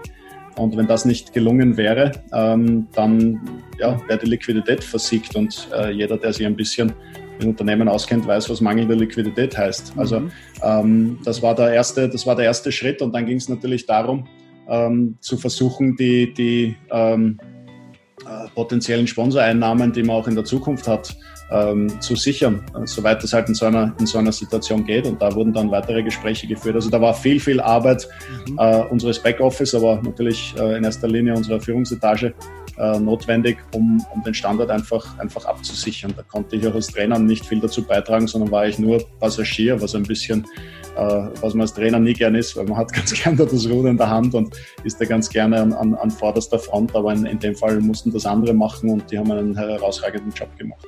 Ja, Medi Bayreuth hat es geschafft. Die meisten Sportvereine haben es geschafft. Ich habe jetzt, irgendeinen wird es geben, der vielleicht Insolvenz anmelden musste. Ich habe zumindest aus den großen Ligen jetzt keinen im Kopf im Fußball. Schalke war immer wieder ein Thema. Äh, äh, kriegen die irgendwie die Kurve? Die sind noch immer Thema, auch in anderen Zusammenhang. Aber ich habe jetzt tatsächlich keinen, keinen Verein, den es auf Fränkisch gesagt da breselt hat. Hast du einen im Kopf? Also keinen kein zum jetzigen Zeitpunkt, ähm, aber ich glaube, die Gefahr ist noch lange nicht vorbei für die Vereine, weil es ähm, einfach unklar ist, wie funktioniert es jetzt mit dem Impfstoff. Wir haben es eingangs ja schon mal ein bisschen thematisiert. Ähm, wie schnell fließen die Einnahmen wieder, gerade bei Sportarten, ähm, die ein bisschen ja nicht Randsportarten sind, aber, aber ähm, nicht so populär sind wie der Fußball, der viel natürlich über, über die TV-Gelder kompensieren kann, wenn auch nicht alles. Aber ähm, Handball, Basketball, Eishockey, ähm, die spielen zwar alle wieder, aber ohne Zuschauer. Und da sind natürlich die Einnahmen von Sponsoren, von Fans, ähm, von Zuschauern essentiell fürs Bestehen. Und ich glaube, das kann schon noch passieren, dass der eine oder andere da wirklich in, nicht nur in Nöte kommt, sondern dann auch wirklich äh, irgendwann mal sagen muss, es geht nicht mehr, äh, wenn sich das noch länger hinzieht, dass, dass keine, keine Zuschauer dazu kommen dürfen. Sie planen alle extrem vorsichtig, äh, konservativ äh, kürzen, wo es geht tatsächlich.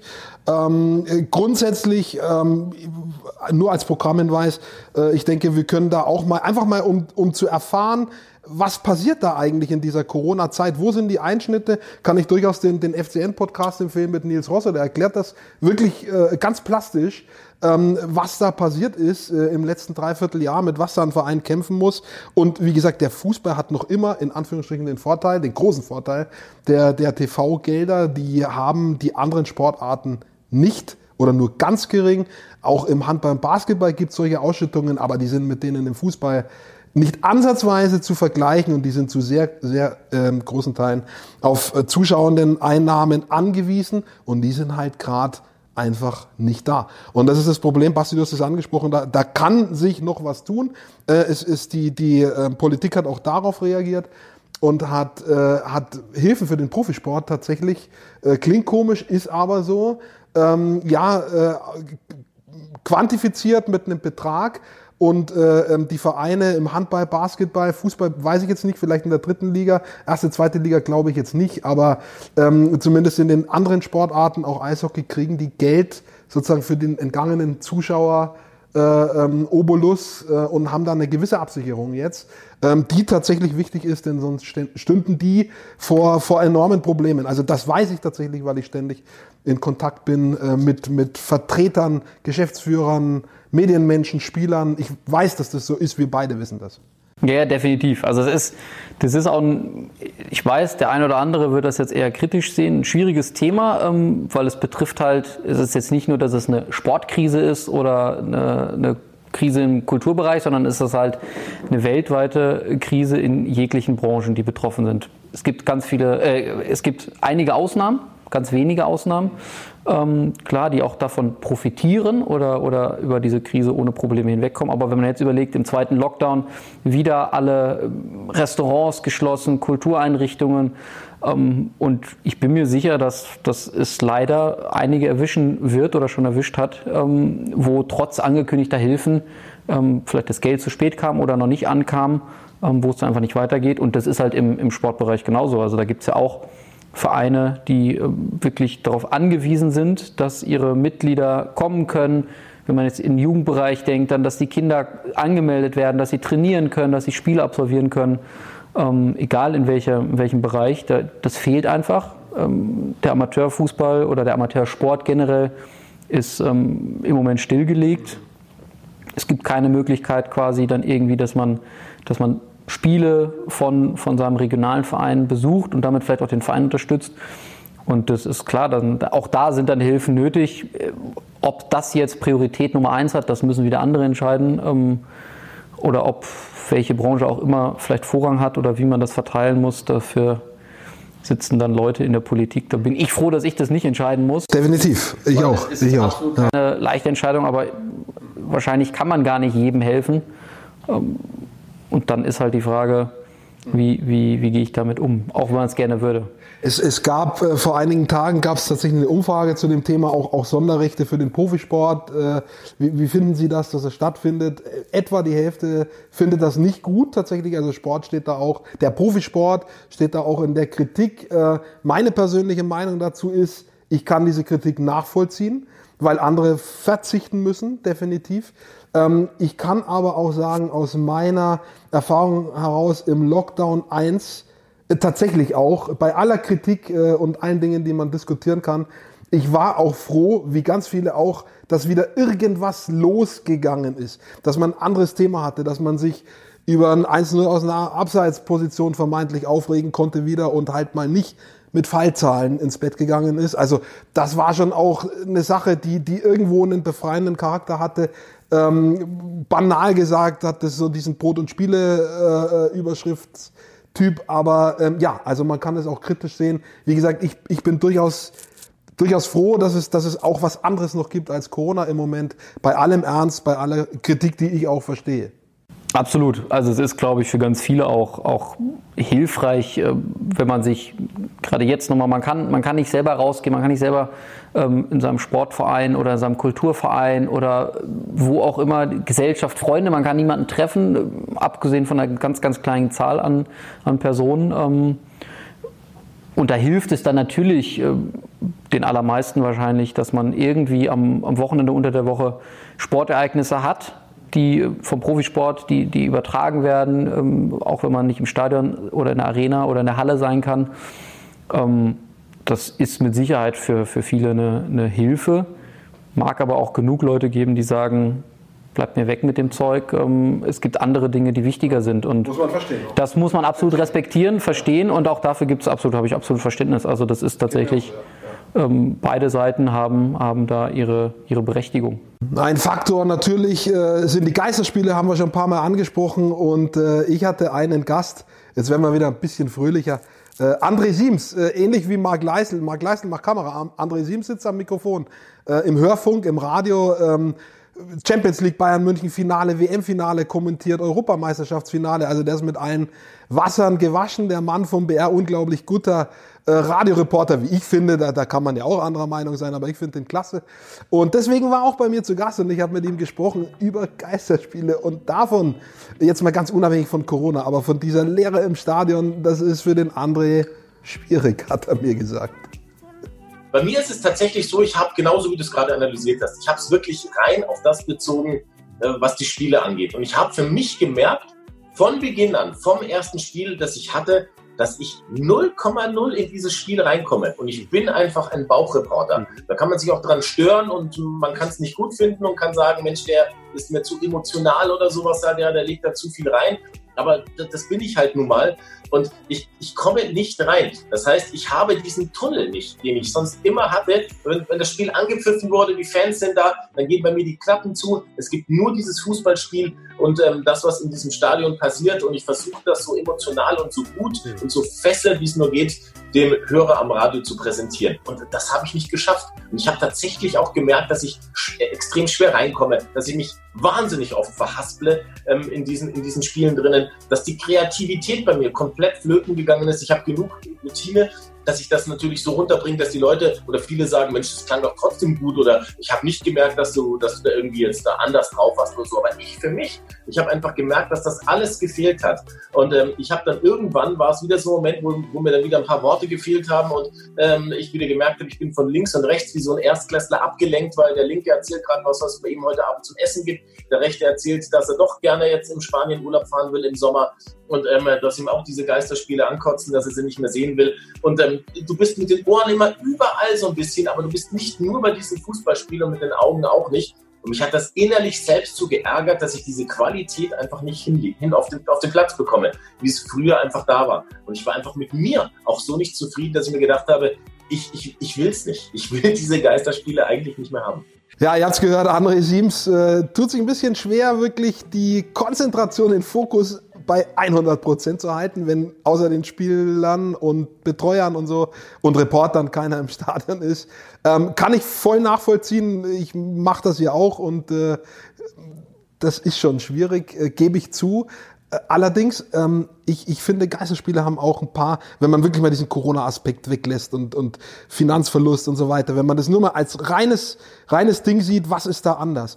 Ich finde, Geisterspiele haben ganz interessante Aspekte. Äh, viel diskutiert, dass man alles hört, was auf dem Platz gesprochen ist.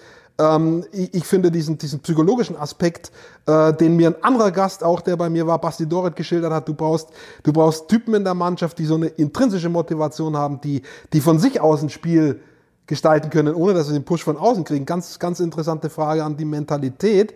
Und äh, ja, und, und du hast plötzlich den Begleich zum Bezirksligaspiel und kannst auch sagen, ne, ist doch alles irgendwie nicht so wichtig oder vielleicht doch. Also es gibt ganz interessante Zusammenhänge mit diesen Geisterspielen, die mir eine gewisse Faszination geben, muss ich ehrlich gestehen.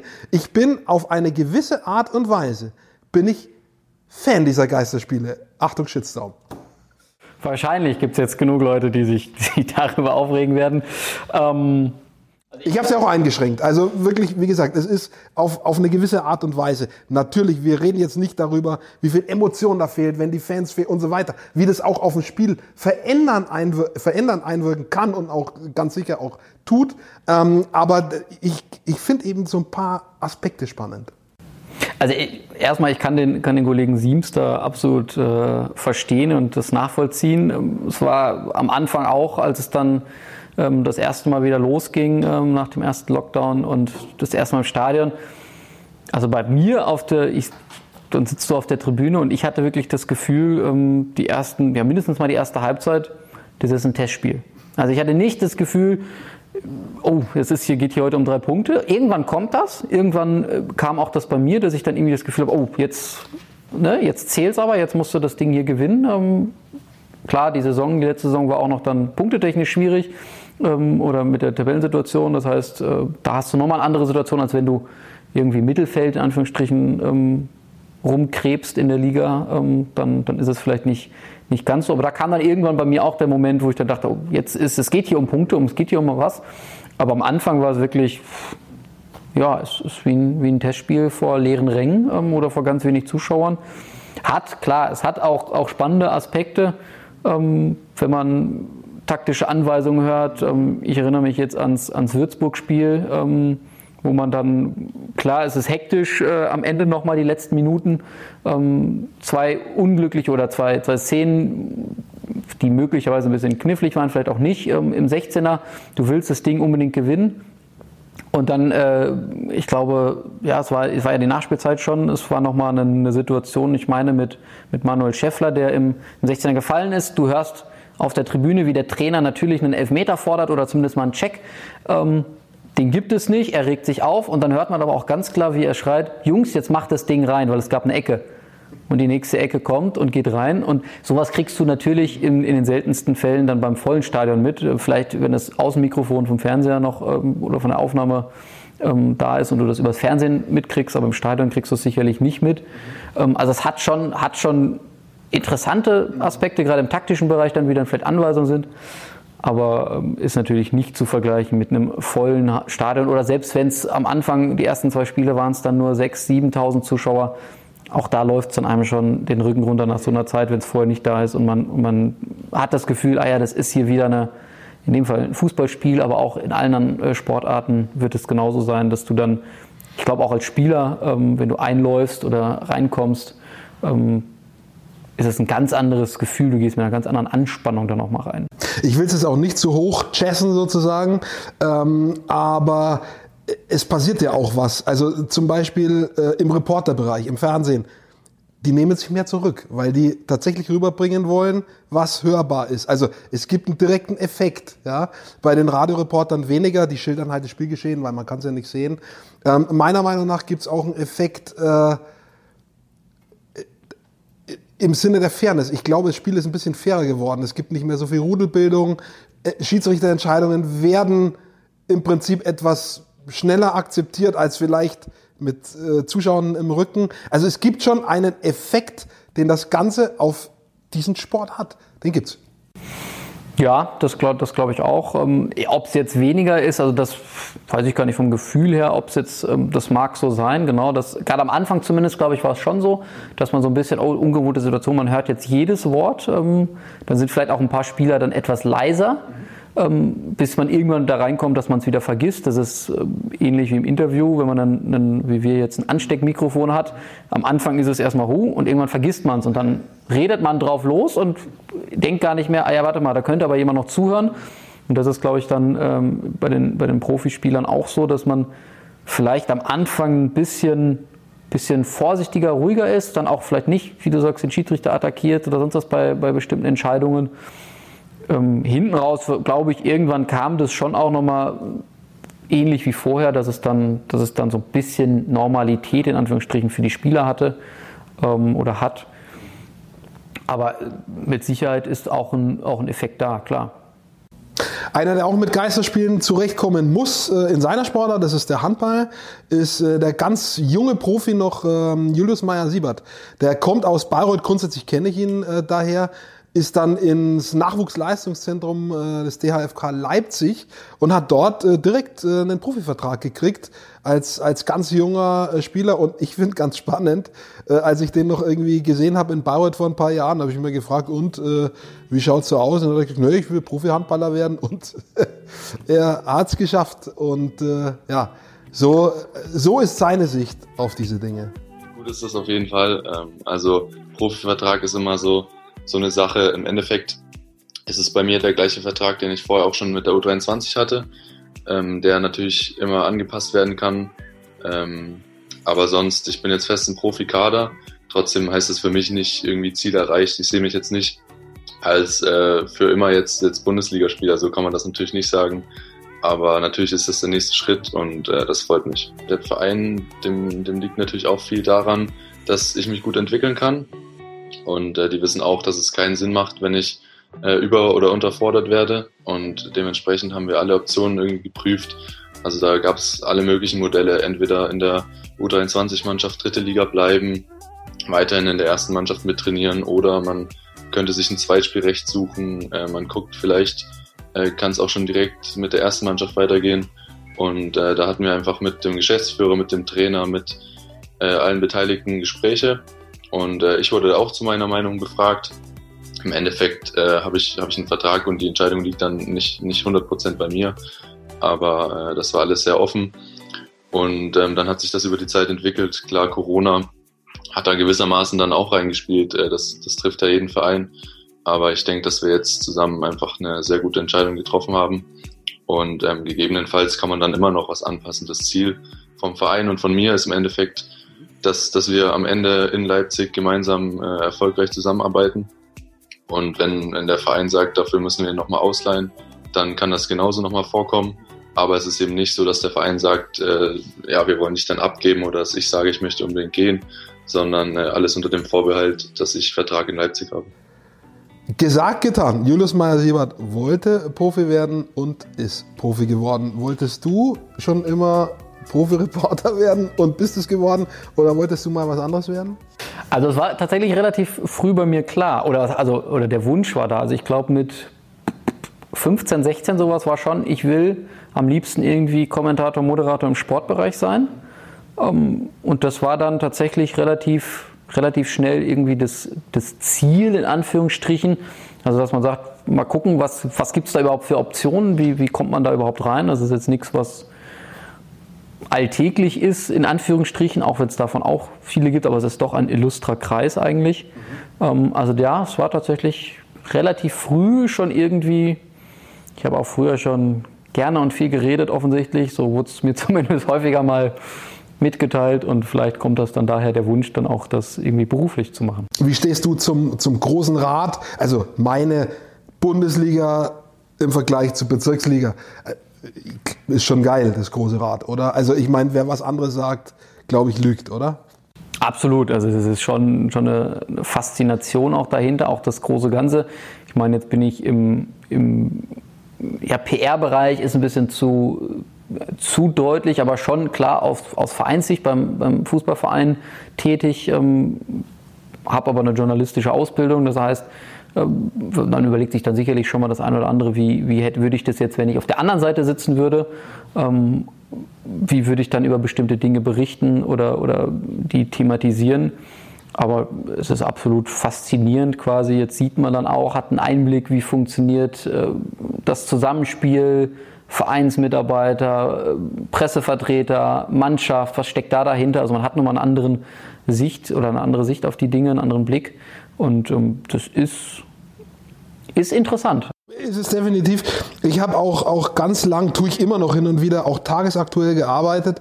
Und ähm, der, der Sport hat sein, andere Branchen auch, andere Ressorts auch, Sport hat sein, seine eigenen Charakteristika, dieses von Woche zu Woche schauen zum Beispiel, sich anstecken lassen von den Eindrücken des Wochenendes oder der 96. Minute. Ähm, der, der Leistungsgedanke, ja, wenn, wenn man irgendwie, das ist ja tatsächlich auch, das setzt sich ja durch, wenn man auch so rund um den Verein arbeitet. Man, man kriegt ja diese Vibes irgendwie mit, ja. Äh, ähnlich wie bei einem, wie bei einem Sportler, der, der halt irgendwie performen muss, Tore machen muss oder gut verteidigen muss. So, so wird man auch irgendwie so ein bisschen in diese Vibes mit einbezogen, wenn man in diesem Sportumfeld arbeitet. Und das ist ähm, nicht unattraktiv, manchmal ist es auch hart, ja.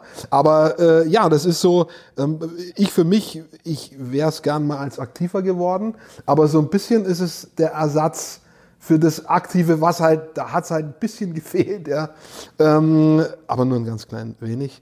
Ähm, und so habe ich halt ein bisschen Ersatz. Weiß nicht, ob, ob bei dir auch so, so ein kleiner, so ein kleiner aktiven Ding nochmal da war irgendwann. Bei mir war es das mal. Ähm, aber wie gesagt, es war auch ganz schnell wieder kein Thema mehr. Also mir war relativ zügig klar, dass es für die aktive Karriere nicht reichen wird. Bei mir ich auch. ich habe auch sehr spät angefangen tatsächlich mit Fußball selber. Also das war, war tatsächlich sehr, sehr spät. Meine, meine Brüder äh, waren da immer, immer deutlich weiter vorne und haben mich dann immer, ja komm, mach mal mit und wir, wir gehen jetzt Fußball spielen im Garten oder sonst was. Und das war dann immer, äh, pff, macht ihr mal, äh, ich komme vielleicht später so ungefähr. Und irgendwann war dann auf einmal das Interesse da. Also ich glaube, mein erstes großes Event war die WM 2002, an die ich mich wirklich aktiv erinnern kann. Und so ab der Saison 3-4 ging das dann mit der Bundesliga los, dass das Interesse so wirklich da war. Und dann wurde es auch jedes Mal mehr, ähm, bis äh, hin zu, man spielt Spiele noch zu Hause im Wohnzimmer nach quasi oder, oder sonstiges. Ähm, aber selber aktiv irgendwann mal... Äh, in der Bundesliga zu spielen oder sonst was. Da war nie eine realistische Hoffnung da und äh, absolut berechtigt. Aber das Potenzial ist da, habe ich schon gesehen beim einen oder anderen Kollegen Kick. Ähm hätte es vielleicht ein bisschen fallen müssen. Ne? Aber gut, äh, das, die Selbstkritik überlasse ich dir dann. Jetzt kommt Delling, Spiegelstrich 2. Ähm, die WM, an die sich ein anderer erinnert, äh, ist die WM 2019 im Paraschwimmen in London mein Gast, Taliso Engel aus äh, der Nähe von Nürnberg, aus Lauf, um genauer zu sein. Da kommt er her, wohnt aber mittlerweile in Nürnberg. War auch mein Gast, der ist eben Weltmeister geworden in London letztes Jahr. Und das eben äh, mit einer Sehbehinderung.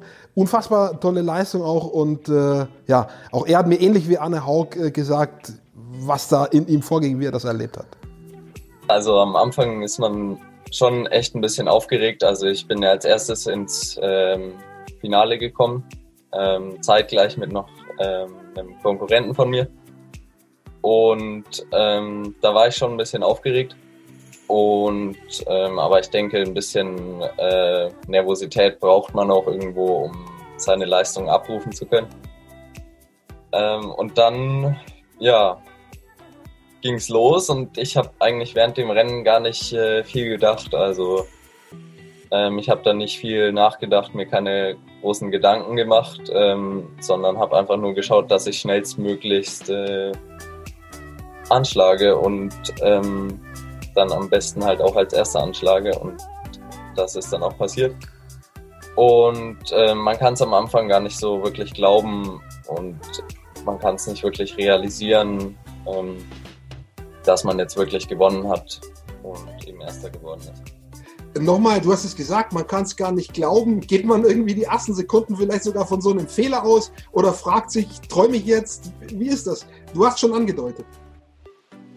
Ja, Fehler würde ich jetzt nicht sagen, aber es ist schon so ein bisschen wie, wie in einem Traum, so ein bisschen.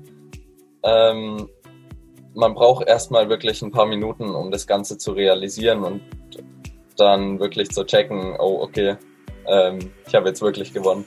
Taliso Engel, Weltmeister im Paraschwimmen. Du kennst ihn auch, äh, hast das ein oder andere Mal zu tun gehabt mit ihm. Glaube ich, der hat ein Trikot präsentiert, das neue Club-Trikot. Das wirst du wahrscheinlich gefilmt haben für Club TV oder ein Foto gemacht haben. Also du kennst ihn, glaube ich. Ist ein beeindruckender junger Mann, der ist keine 20 und äh, ja, gibt Vollgas. Absolut. Wir hatten, äh, ich erinnere mich an einen Termin ähm, in der Kooperation mit dem Goldenen Ring, wo er auch ähm, aktiv ist oder unterstützt wird ähm, mit Fabian Nürnberger, ähm, der dann mal mit ihm ins Wasser gestiegen ist und dann mal ein paar Challenges gemacht hat. sehr, für mich sehr reflektierter äh, junger Mann für sein, für sein Alter und sehr beeindruckend, was er, was er quasi leistet mit der Einschränkung, die er hat, gezwungenermaßen, ähm, und da aber trotzdem Vollgas gibt und, und alles dafür tut, dass es, dass es so läuft, wie es dann in dem Fall jetzt gelaufen ist. Goldener Ring ist, äh, wer es nicht weiß, ist in, ist in Nürnberg ein, ist eine Stiftung, glaube ich, die sich kümmert um, um große Talente, um, um, um junge Sportler mit großem Potenzial und die auf dem Weg begleitet zu möglichst großen Erfolgen. Bei Taliso hat es geklappt, in der Vergangenheit beim einen oder anderen auch. Ich glaube, der Max Müller ist da mit engagiert auch der beim Clubaufsichtsrat war oder ist. Da bin ich mir jetzt gerade. Er so, ist es noch? Er ist es noch, bin mir jetzt gerade hundertprozentig nicht sicher gewesen, wie die letzten Wahlen ausgegangen sind. Max Müller Olympiasieger gewesen, ähm, in Nürnberg auch ein bekannter, äh, bekannter Sportler. Und äh, das ist so viel zum Thema Goldener Ring, äh, den hast du angesprochen. Und jetzt haben wir noch mal jemand aus dem Handball. Man könnte glauben, der Handball äh, war so ein bisschen mein Schwerpunkt. Das stimmt. Ich hatte auch ganz viele andere Sportarten, aber das ist richtig. Ich mag Handball sehr gern als Sportart, deswegen hatte ich auch sehr viele Gäste aus diesem Bereich. Und einer kommt nochmal vom HC 2000 Coburg, die eben aufgestiegen sind. Wir hatten ganz am Anfang den Jan Gore gehört dazu. Und Andreas Schröder ist da der Abwehrchef dort, ist mit dem Verein sozusagen aufgestiegen. Und ich habe ihn nicht zu Coburg befragt. Ich habe ihn gefragt, Andi, HBL, die wirbt ja immer so für sich stärkste Liga der Welt im Handball. Stimmt's oder nicht? Du stehst auf der Platte. Und das hat Andi Schröder dazu gesagt. Ich glaube, es ist einfach die ausgeglichenste Liga. Also ich meine, jetzt hat man es am Wochenende wieder gesehen. Wetzlar gewinnt mit 10 zu Hause gegen oder mit 9 zu Hause gegen Kiel. Das passiert halt in anderen Ligen, wo vielleicht ein, zwei Top-Mannschaften sind, nicht unbedingt. Und ich glaube, das ist gerade dieser, ja, das, was die Liga oder die, die HBL ausmacht. Dieses, jeder kann jeden schlagen. Du fährst, ja, Kiel fährt jetzt nach Coburg und sie wissen, sie müssen eine Top-Leistung bringen, sonst, sonst verlieren sie das. Und das, das macht, finde ich, den Reiz aus an der ganzen, ganzen Liga, weil die beste Liga der Welt ist schwierig. Mhm. Die letzten Champions League-Jahre waren die deutschen Vereine jetzt nicht ganz so gut, wobei man dafür halt äh, den, den ERF Cup immer wieder gewinnen konnte. Aber ich glaube, wie gesagt, die Ausgeglichenheit ist nirgendwo mehr sonst so zu, zu finden. Und wenn man dann auch mal sieht, die Dänen, wie viele Europameister äh, aus, aus Deutschland kamen, spricht dann auch wieder dafür, dass es dann doch irgendwie die beste Liga der Welt ist. Also, Andreas Schröder bestätigt das im Prinzip, wenn auch ein bisschen differenziert. Handball, die stärkste Liga der Welt ist die HBL. Bassi, deine Expertise, wie schaut's da aus bei dir? Du kommst ja, ich weiß gar nicht, ne, du kommst ja grundsätzlich aus der Dortmunder Ecke, äh, oh, da könntest du noch ein bisschen Potzling reinbringen jetzt in der nächsten Antwort. Das fände ich irgendwie cool. Ähm, also grundsätzlich ist der Westen Deutschlands, der Pott jetzt vielleicht, na, Tusem Essen haben wir auf jeden Fall, aber da gibt's ein paar andere Clubs eher Richtung Ostwestfalen. Äh, da ist Handball quasi so eine richtige Hochburg und dann eher wieder so ein bisschen runterwärts, den Rhein runter, da wieder so. Also der Pott an sich jetzt vielleicht außer Tusem nicht, aber wie schätzt du die HBL ein im Pottslang? Ich weiß gar nicht, ob ich Potslang jetzt hinkriege. So. Also, Auf Kommando. Ich, ich, der eine oder andere wird es wahrscheinlich hören ähm, oder hat es schon rausgehört. Das ist bewusst, unbewusst dann äh, irgendwie. Ähm, ich glaube, ja, wenn man den Vereinssport ähm, jetzt betrachtet, dann ist die deutsche Liga absolut im Handball ähm, gehört zu den, zu den Top-Ligen, definitiv. Ähm, ist vielleicht auch gezwungenermaßen, ähm, oder was heißt gezwungenermaßen, aber kommt sicherlich oder rührt sicherlich daher, dass man auch viele äh, ausländische Spieler integriert in den Mannschaften, ähm, gepaart dann mit deutschen gestandenen Spielern, jungen Talenten.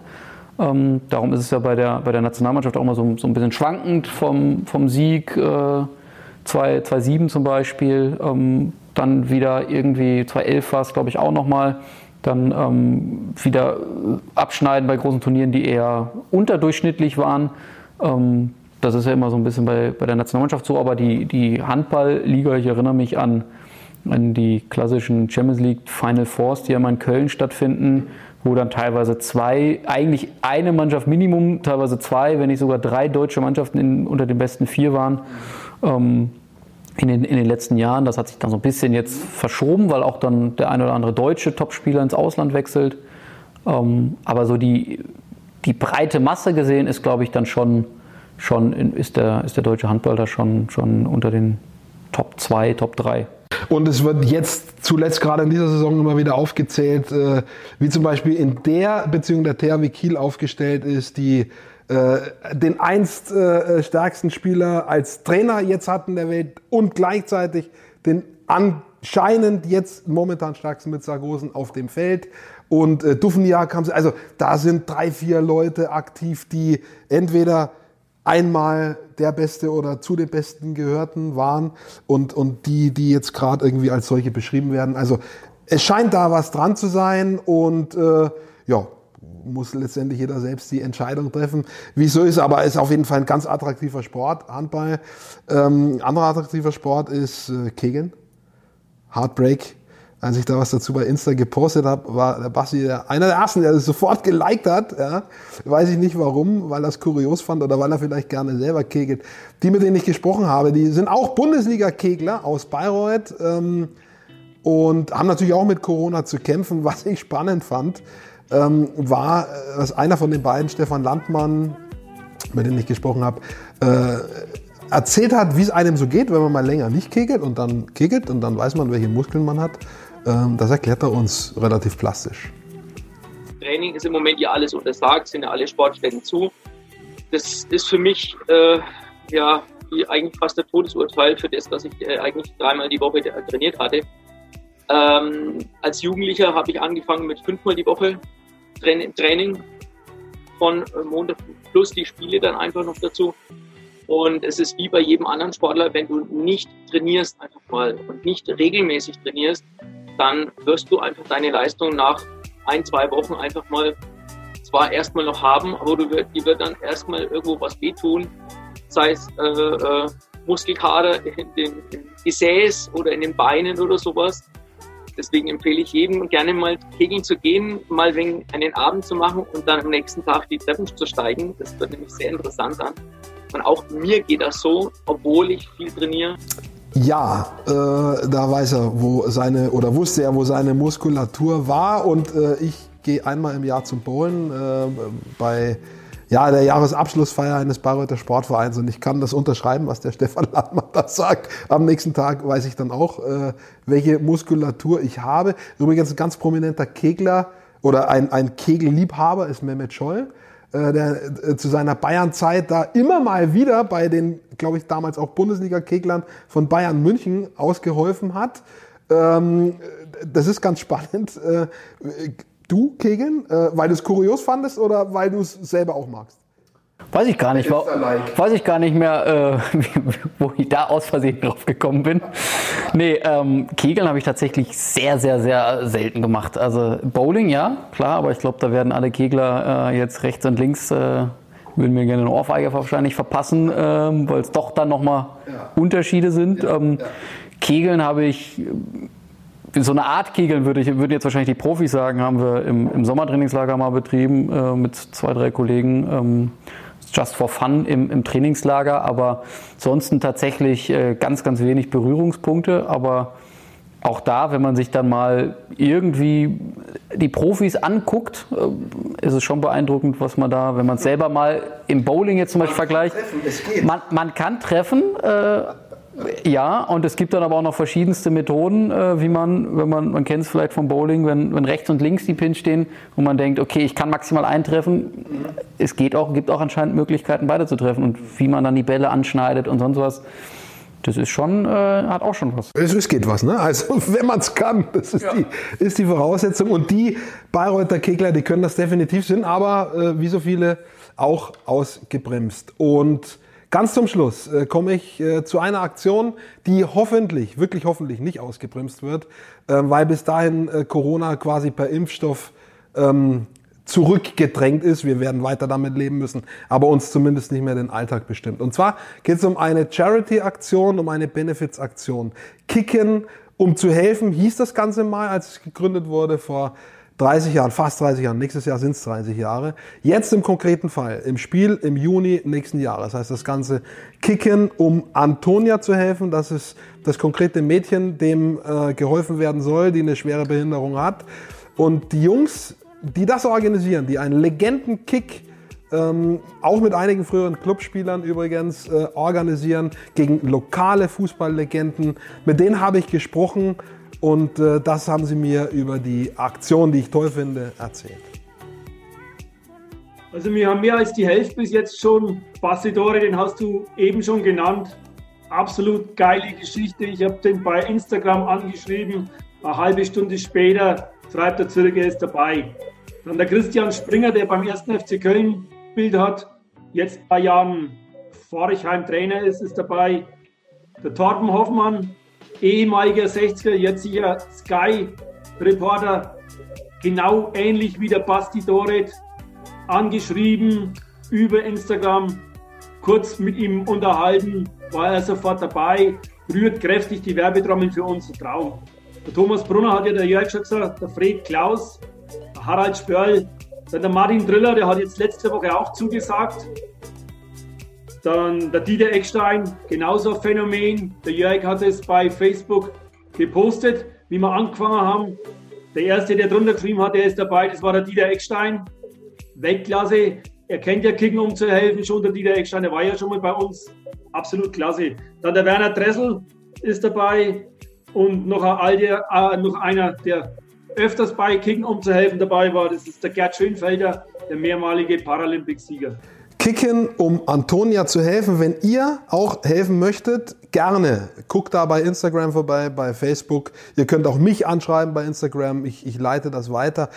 Bei dem Legendenkick sind, sind viele dabei, die ihr kennt. Ich habe ehemalige Clubprofis angesprochen. Jörg Dittwar zum Beispiel wird dabei sein. Dieter Eckstein wird dabei sein. Thomas Brunner wird dabei sein. Dann haben wir früher 60er-Spieler Torben Hoffmann wird dabei sein. Der angesprochene vorhin auch im O-Ton sichtbare Heinsprecher von Medi Bayreuth, Christian Höret, wird das Ganze moderieren. Basti Doret, Basketballprofi, der in Bayreuth äh, spielt und aus Nürnberg kommt und Nationalspieler war, spielt bei den Legenden mit. Also das sind unglaublich viele dabei und es werden mehr und mehr, wenn ihr das unterstützen möchtet in irgendeiner Form mit Matchburn, Trikot, sonst was. Keine Ahnung. Also meldet euch bei denen oder bei mir. Ich gebe das weiter.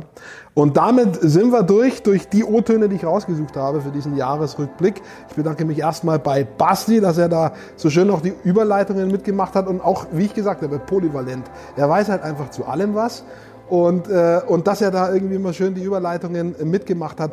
Es hätte viel mehr noch gegeben, dass ich hätte einblenden können, einspielen können, aber dann, ich weiß jetzt nicht, wie viel Zeit ihr habt über die Feiertage. Irgendwann ist der Rahmen dann auch gesprengt. Am Ende sind wir wahrscheinlich schon bei anderthalb Stunden ähm, ohne dass wir alles dabei hatten. Ich hoffe, ihr wart gut unterhalten, hattet Freude und wenn ihr noch mehr von all dem wollt, dann guckt bei mir auf dem Kanal vorbei. Eine Person möchte ich noch grüßen. Ich mache auch Fanradio für den Club. Äh, und die treueste Hörerin, vielleicht, nein, es gibt ganz viele treue Hörer und Hörerinnen beim Fanradio, aber eine äh, ist immer dabei, seit du für den Club arbeitest, ist deine Mutter, Verena. Die möchte ich grüßen, Verena, wenn du uns zuschaust. Hallo, ich bedanke mich für die Treue, immer beim Fanradio oder fast immer beim Fanradio dabei zu sein. Und äh, danke für den Basti, der mir äh, durch die Sendung geholfen hat. Das war's von meiner Seite. Hartelig Bedank, so heißt es in deiner. Hartelig Bedank, genau. Passt, oder? Ja, hab ich sehr gelernt, gerne. Ja, habe ich gelernt beim ehemaligen Headcoach von Medibau und Marco Vandenberg aus Holland. Ja. Daher, das, das habe ich mit rübergenommen. Sehr gerne. Vielen Dank äh, nochmal für die Einladung. Ich glaube, meine Mutter wird sich auch sehr freuen. Die wird mit Sicherheit hier auch reingucken, weil äh, wenn ich ihr das spätestens, wenn ich es ihr geschickt habe, dann äh, wird sie immer reingucken. Ich hoffe, sie hält durch bis zum Ende. Ähm, ich hoffe, ihr hattet auch Spaß dabei. Ich habe nicht so viel Quatsch erzählt. Ähm, bei jeder Sportart kenne ich mich jetzt nicht bis ins Detail aus. Das heißt, ich hoffe, ich habe nicht zu viel, zu oft daneben gelegen. Aber nee, hat sehr viel Spaß gemacht. Ähm, und ein Jahresrückblick darf ja auch mal ein bisschen ausführlicher sein. Absolut. Äh, mir hat es auch mega viel Spaß gemacht. Äh, ich hoffe, wie gesagt, euch auch.